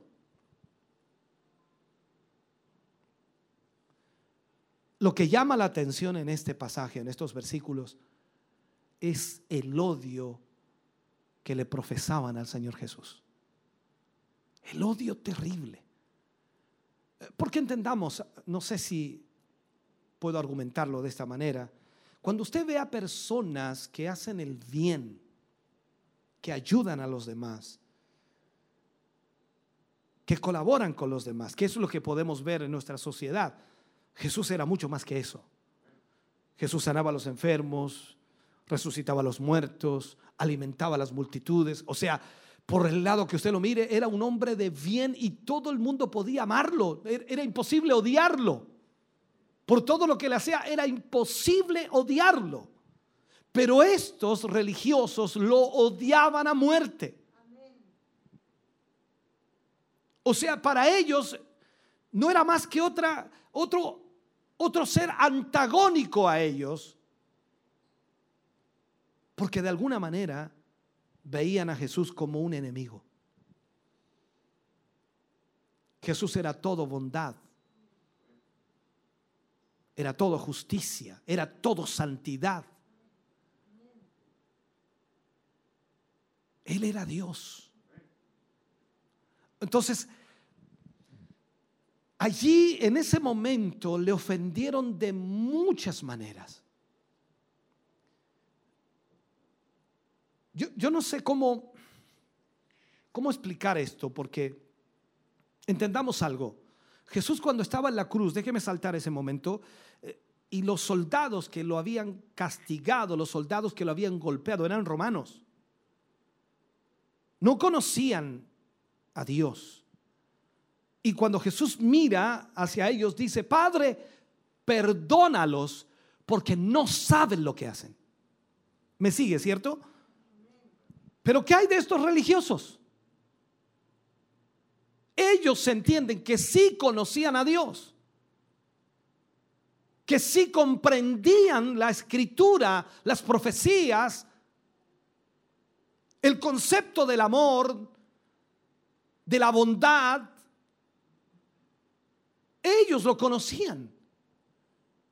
Sin embargo, el odio les lleva a actuar peor que los mismos romanos a quienes ellos veían como enemigos.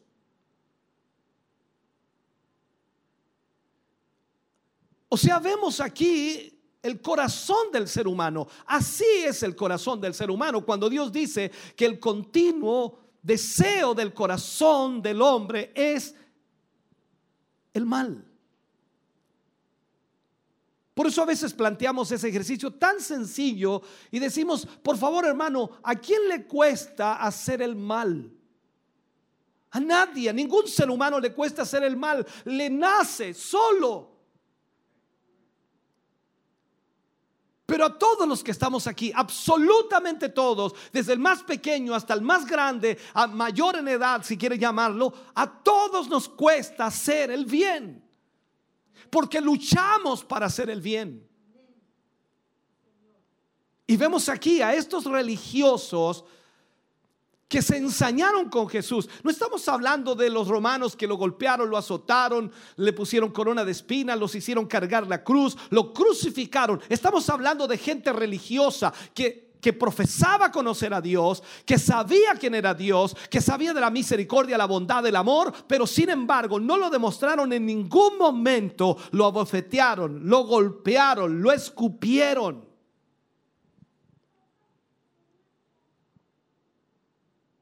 Allí lo ofendieron al Señor Jesús de muchas maneras.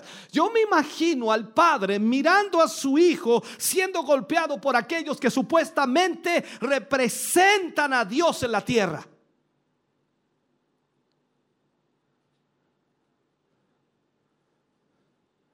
Yo creo que el dolor más grande para Dios, y lo pongo así de esa manera, fue en ese momento, cuando los representantes de Dios en la tierra estaban golpeando a su Hijo no cuando los romanos lo crucificaron. Para los romanos era muy normal crucificar a cualquier ser humano, quebrarle las piernas. Era muy normal.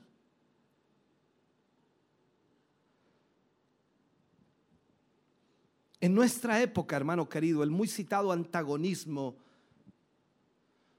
se, se, expresa quizás de otras formas, quizás más sutiles, no sé cómo llamarles. Se, trata quizás de un clamor que, que expresa el odio de la naturaleza humana para de alguna manera desplazar a Dios de su lugar al cual Dios o al cual le corresponde a él utilizar o ocupar. Y muchas veces nosotros desplazamos a Dios y humanamente tratamos de vivir bajo nuestra propia naturaleza. Déjeme cerrar este mensaje si puedo hacerlo. Veamos la culminación de esta historia cuando Pedro niega a Jesús. Los versículos 69 al 75 lo expresan claramente. Pedro estaba sentado, dice, fuera de, en el patio. Y una sirvienta se le acercó y le dijo, tú también estabas con Jesús el Galileo. Pero él lo negó delante de todos ellos, diciendo, no sé de qué me hablas. Cuando salió un poco más afuera al portal, lo vio otra sirvienta y dijo a los que estaban allí, este estaba con Jesús el Nazareno. Y otra vez lo negó con juramento. Yo no conozco a ese hombre. Y un poco después se acercaron los que estaban allí y dijeron a Pedro, seguro que tú también eres uno de ellos, porque aún tu manera de hablar te descubre. Entonces él comenzó a maldecir y a jurar, yo no conozco a ese hombre. Y al instante un gallo cantó. Y Pedro se acordó de lo que Jesús había dicho. Antes que el gallo cante, me negarás tres veces. Y saliendo fuera, lloró amargamente. La pregunta sería aquí, ¿cómo comenzó la caída de Pedro? Descuidó el elemento esencial en la vida de un creyente, la oración. Recuerde lo que le dijo Jesús, ¿no podéis velar conmigo una hora? Velad y orad para que no entréis en tentación. ¿Qué está diciendo el Señor Jesús? Ustedes no están orando. La oración es tan esencial como hemos dicho muchas veces, como, como si fuera la respiración. Si usted deja de respirar, se muere, todo su ser se acaba. La oración muestra nuestra dependencia total de Dios cuando usted ora, cuando oramos, demostramos que dependemos de Dios. No necesita hacerlo aquí. Puede hacerlo, claro que sí, pero necesita más hacerlo en un lugar privado en donde esté usted y Dios, porque allí le está demostrando su dependencia. No necesita hacerlo donde lo oigan orar, donde lo escuchen orar, donde las personas digan, qué lindo ora, qué palabras más extraordinarias, o oh, cómo lo hace, con qué elocuencia. Necesita orar en privado, delante de Dios solamente, para que usted le demuestre a Él que depende de Dios. Recuerde lo que dice la Escritura, separados de mí, nada podéis hacer. Satanás siempre, siempre lucha para hacernos caer a, a todos los cristianos. De una u otra manera, busca esa debilidad en nuestra vida espiritual, pero en especial a los predicadores, a los maestros, a los pastores, a los líderes de la iglesia. Busca la manera de hacerles caer constantemente trabaja tenazmente para que esto suceda, para que esto ocurra. Si cae un predicador, escúchame bien, muchos no querrán oír el Evangelio. Si cae un líder, muchos no querrán seguir a Cristo. Si cae un pastor, muchos ya no querrán creer en Dios. El apóstol Pedro se encontraba en el lugar equivocado expuesto al acoso y la tentación. No te metas en un lugar donde solo va a haber tentación para ti. No trates de tentar a Dios y decir, no, es que yo estoy firme, estoy sólido, yo, yo puedo estar aquí porque a mí no me tienta esto ya. Hermano, no lo hagas. Sé prudente.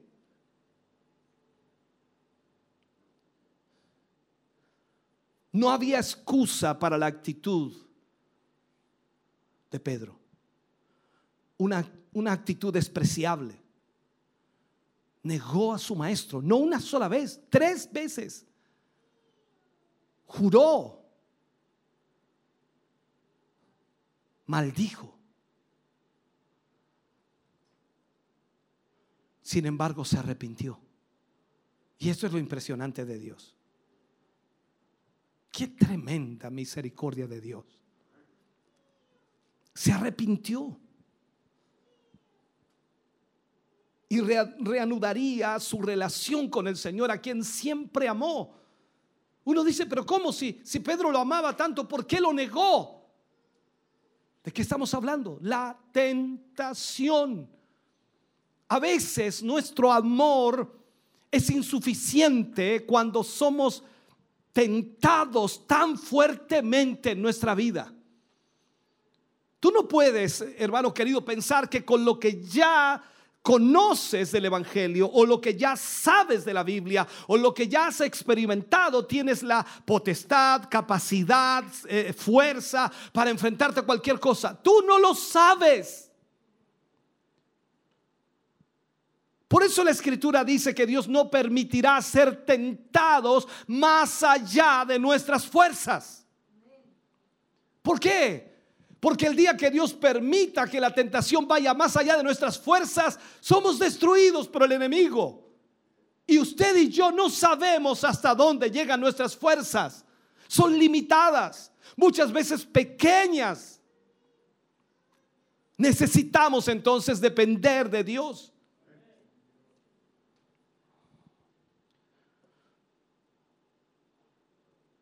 Pedro se arrepintió y más tarde restauraría su comunión, su relación con el Señor, al quien amaba.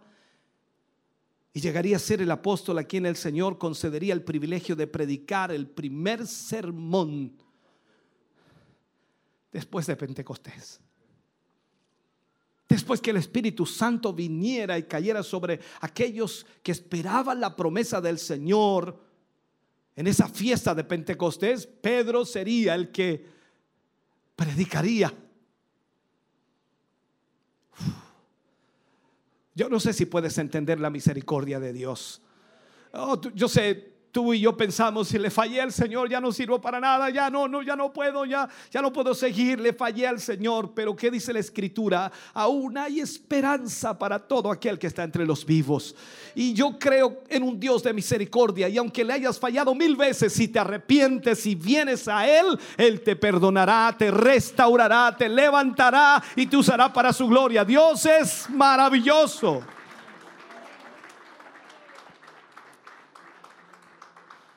Entonces, si estás alejado del Señor Jesús o estás alejándote de Él, si, sientes que has perdido muchas batallas, que, que hoy día en realidad la victoria se ve lejana, hermano querido, Dios puede darte victoria. Me encanta cuando Pablo le escribe a la iglesia, le dice, levántate de entre los muertos y te alumbrará Cristo. Lo que debemos hacer es confesar nuestro pecado. Cuando Pablo dice, ahí levántate dentro de los muertos, los que están muertos están en delitos y pecados. Pero si tú confiesas tu pecado, aleluya, al Señor y te arrepientes y abandonas ese pecado antes que Él te destruya, escúchame bien, sin duda el Señor te restaurará completamente y obrará en tu vida. Lo que tienes que hacer y lo que tenemos que hacer es mover los obstáculos que impiden una buena relación con el Señor.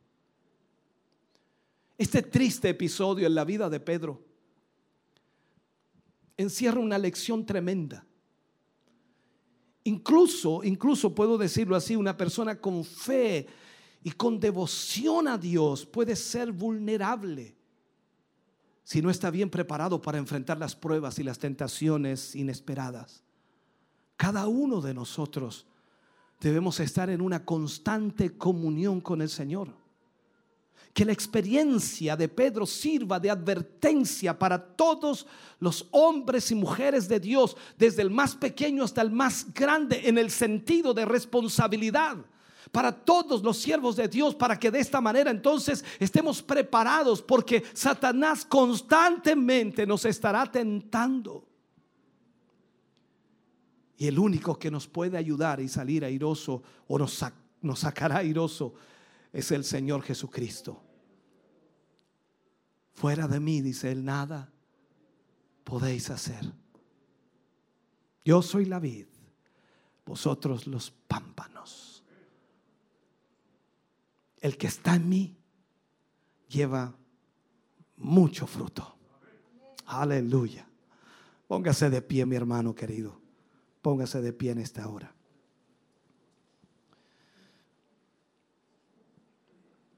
Dios amado, te damos muchas gracias en esta hora. ¿Cómo, ¿Cómo, no agradecer, Señor, si a través de tu palabra aprendemos y crecemos? A través de tu palabra nos damos cuenta, Señor, que cada episodio de nuestra vida, sea malo o bueno, Señor, tú lo has usado para madurar nuestra vida.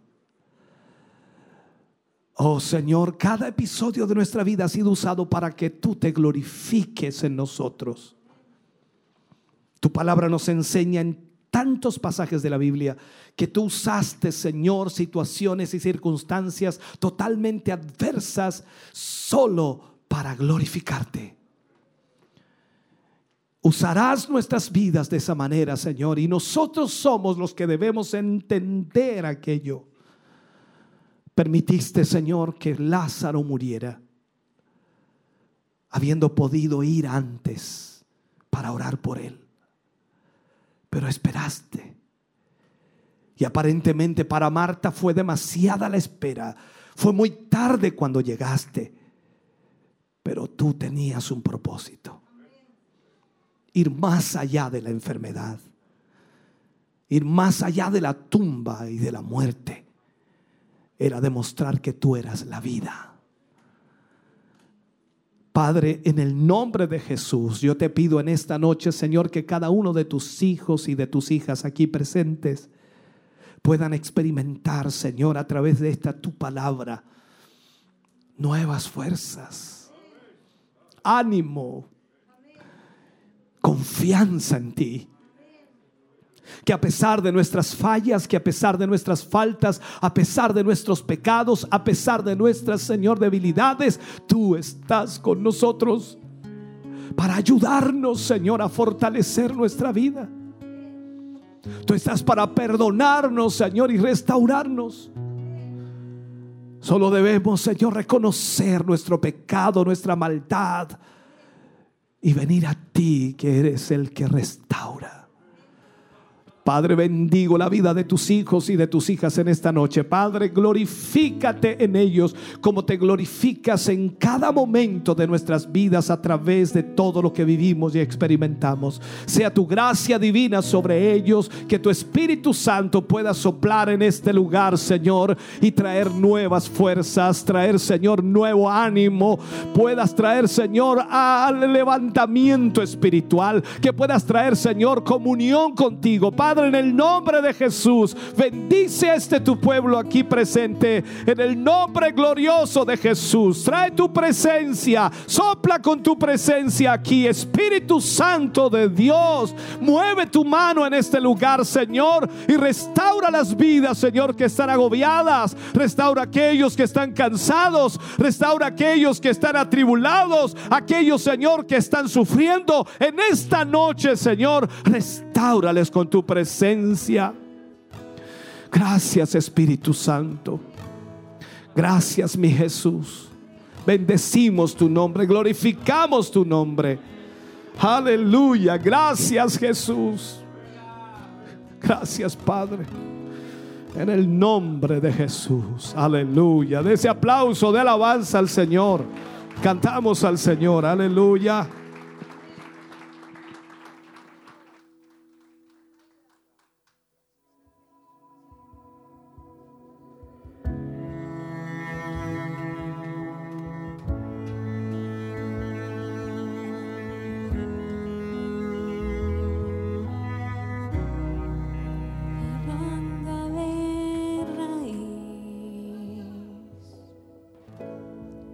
Lo que no es de ti. El velo está para solo a ti mirar.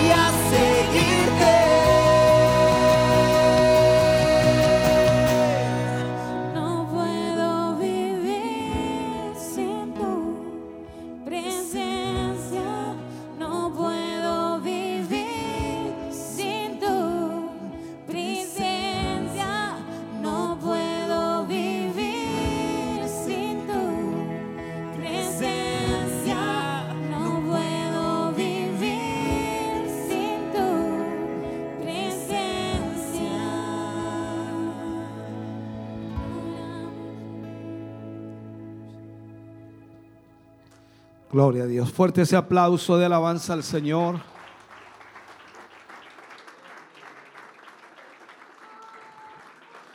Gloria al Señor. Aleluya. Bendito sea el nombre del Señor. Puede sentarse, mi hermano, mi hermana. Dios le bendiga. Ya vamos a estar cerrando nuestra, nuestro culto de hoy. Vamos a estar orando por las peticiones que hoy nos han llegado. Recordarles también para este fin de semana nuestros cultos en el templo corporativo desde mm, sábado 7 de la tarde, el domingo a las 11 de la mañana. Recuerden también que hay un bus que sale de aquí, ah, que tiene un recorrido ya, está marcado el recorrido, los horarios también, así que importante que también usted se, interiorice de eso. Si no tiene cómo llegar allá, está el bus para poder acercarse hasta el templo. Em, Recordar también, mañana yo estoy en San Nicolás con los hermanos de San Nicolás ministrándoles allá. El día jueves 7, esto ya dos semanas después, ¿no? De esta, dos, una, dos, sí, dos semanas más. Eh, jueves 7 de eh, octubre no estaremos realizando el culto acá, lo haremos en el templo corporativo. ya que estará con nosotros en esa ocasión el pastor Ernesto Silva. Él estará ministrando y por el aforo que por supuesto tenemos acá, eh, muy, muy pocos hermanos podrían llegar y podrían estar. Por lo tanto, lo haremos en el templo corporativo ese día jueves a las 20 horas. Así que esto es el 7 de eh, octubre. Y recordarles también nuestro, nuestra semana aniversario o nuestros días de cultos especiales de aniversario, que no serán eh, como los aniversarios anteriores, pero sí por lo menos estaremos realizando nuestros cultos como agradecimiento al Señor por todo lo que Él ha hecho con nosotros en este año y que sin duda nos ha cuidado y nos ha protegido. Así que vamos a realizarlo el día 14, 15, 16 y 17 de octubre, jueves, viernes, sábado y domingo de octubre. Por lo tanto, eh, para que usted esté también interiorizándose de esos cultos que tendremos y todos serán en el templo corporativo.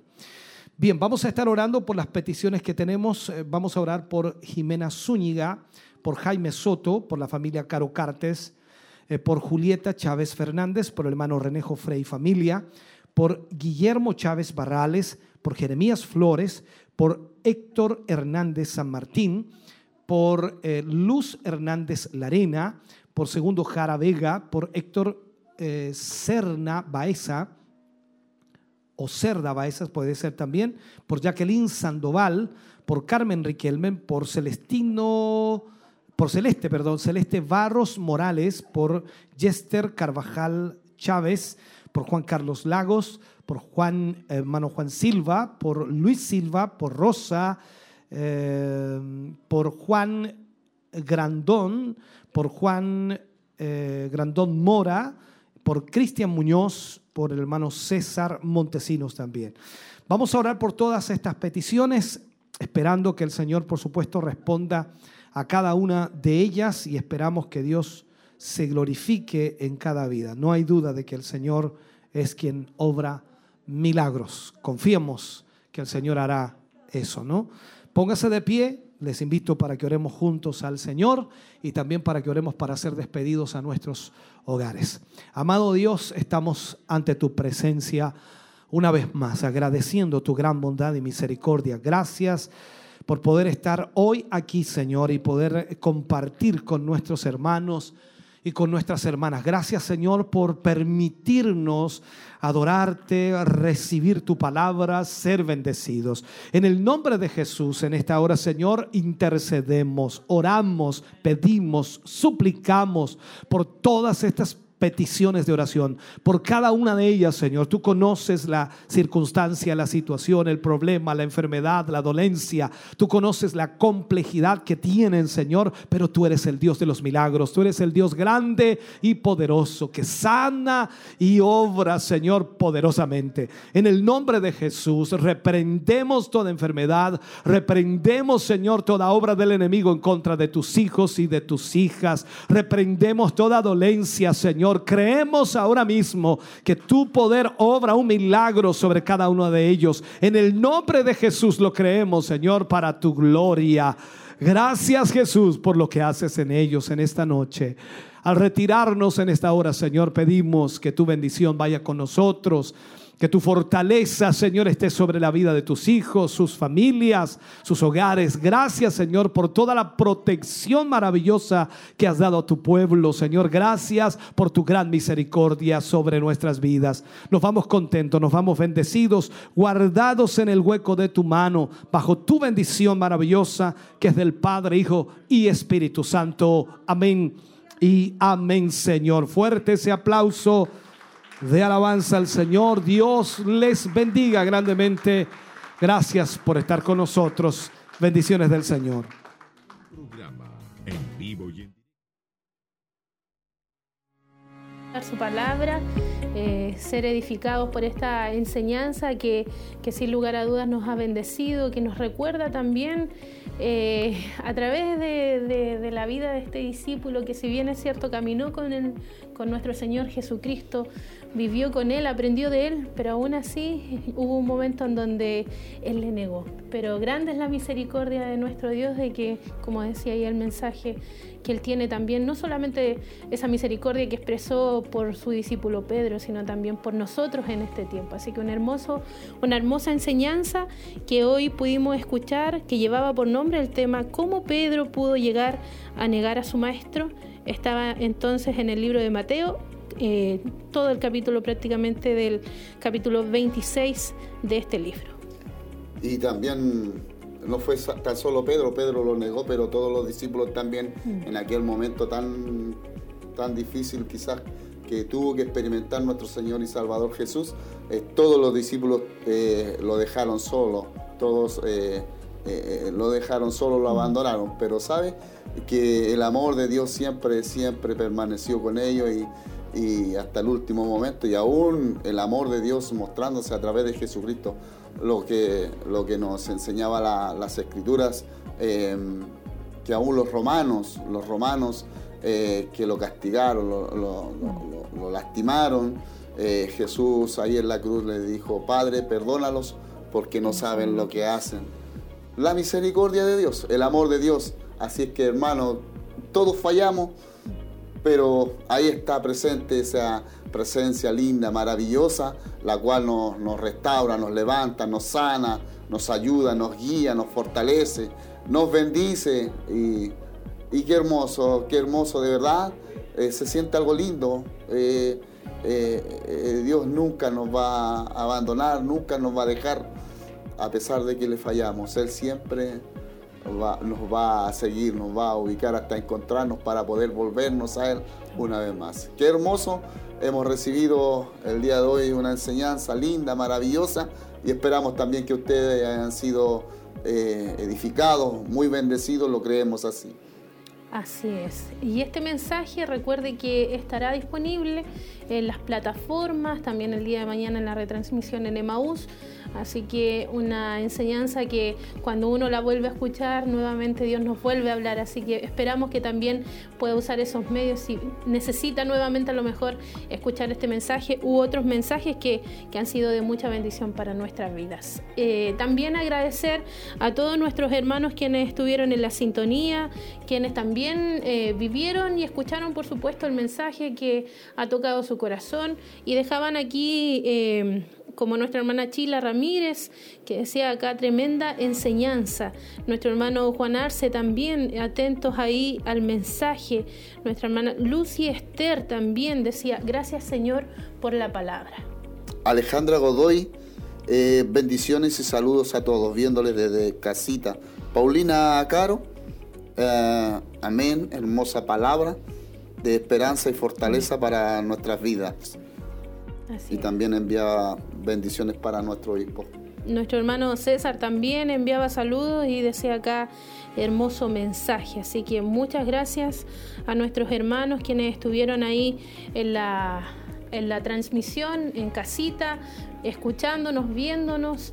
Qué bueno que Dios también haya administrado su vida, que no haya sido un culto más, un tiempo más, sino que haya sido provechoso también para ustedes, sobre todo en lo tan necesario que es para edificar nuestra, nuestra vida espiritual. Y qué mejor hoy más que nunca necesitamos de ese toque lindo que nos bendice y nos restaura. Así que agradecemos al Señor por todo ello, damos gracias a Dios por nuestros hermanos también que estuvieron tras las cámaras ahí, ellos haciendo posible para que usted ahí pudiese vernos a través de la televisión como también escucharnos a través de la radio, medios los cuales han llevado una bendición una vez más el día de hoy y esperarles también para los próximos cultos que se realizarán en el kilómetro 14. Así es, en el templo corporativo de nuestra corporación Camino a Pinto. Así que el día sábado vamos a estar en nuestro culto de gracia a las 7 de la tarde y el domingo también a las 11 de la mañana en aquel lugar. Algo también que nuestro obispo ahí nos adelantaba, una noticia que va a estar eh, junto a nosotros el pastor conferencista Ernesto Silva el 7 de octubre, así que para aquellos que eh, están ahí siempre pendientes y les gusta también poder escuchar al pastor Ernesto Silva, bueno, le dejamos invitado a que pueda también estarse inscribiendo para de esa forma participar en este culto eh, que va a ser además transmitido también y van a poder ustedes estar allá en el templo corporativo. Nos vamos a trasladar allá porque esperamos que haya una, una buena concurrencia de hermanos eh, que quieran también participar para no limitar la asistencia, ya que allá nos podemos reunir muchos más. Tenemos un aforo de 250 personas, pero es necesario que usted se inscriba. Yo creo que va, va a haber mucha motivación ahí de, de Sí, querer estar sí. participando. Eh, así que inscríbase con tiempo, llame a la radio y de esa manera eh, pueda estar también junto a nosotros el 7 de octubre y junto al conferencista Ernesto Sin más que decir, agradecerle al Señor en esta hora de la tarde y agradecerle de verdad a ustedes también que hayan compartido esta hermosa transmisión, haber gozado, disfrutado de la presencia del Señor y que permanezca esa presencia ahí en su vida y, y darle gracias a Dios por todo lo que Él ha realizado el día de hoy. Invitarles a que sigan en la sintonía y puedan gozar de todo lo que se realiza a través de estos medios de comunicación. El Dios de paz les bendiga grandemente. Así es, mucha fuerza, mucho ánimo a todos nuestros hermanos que están ahí ah, detrás de estos medios. Muchas bendiciones, que tengan un- un- una buena noche y por supuesto sigan en la compañía, como decía usted, mi hermano Arturo, de las transmisiones que esperamos que siga allí la bendición para cada uno de ustedes. Que descansen. Buenas noches, bendiciones.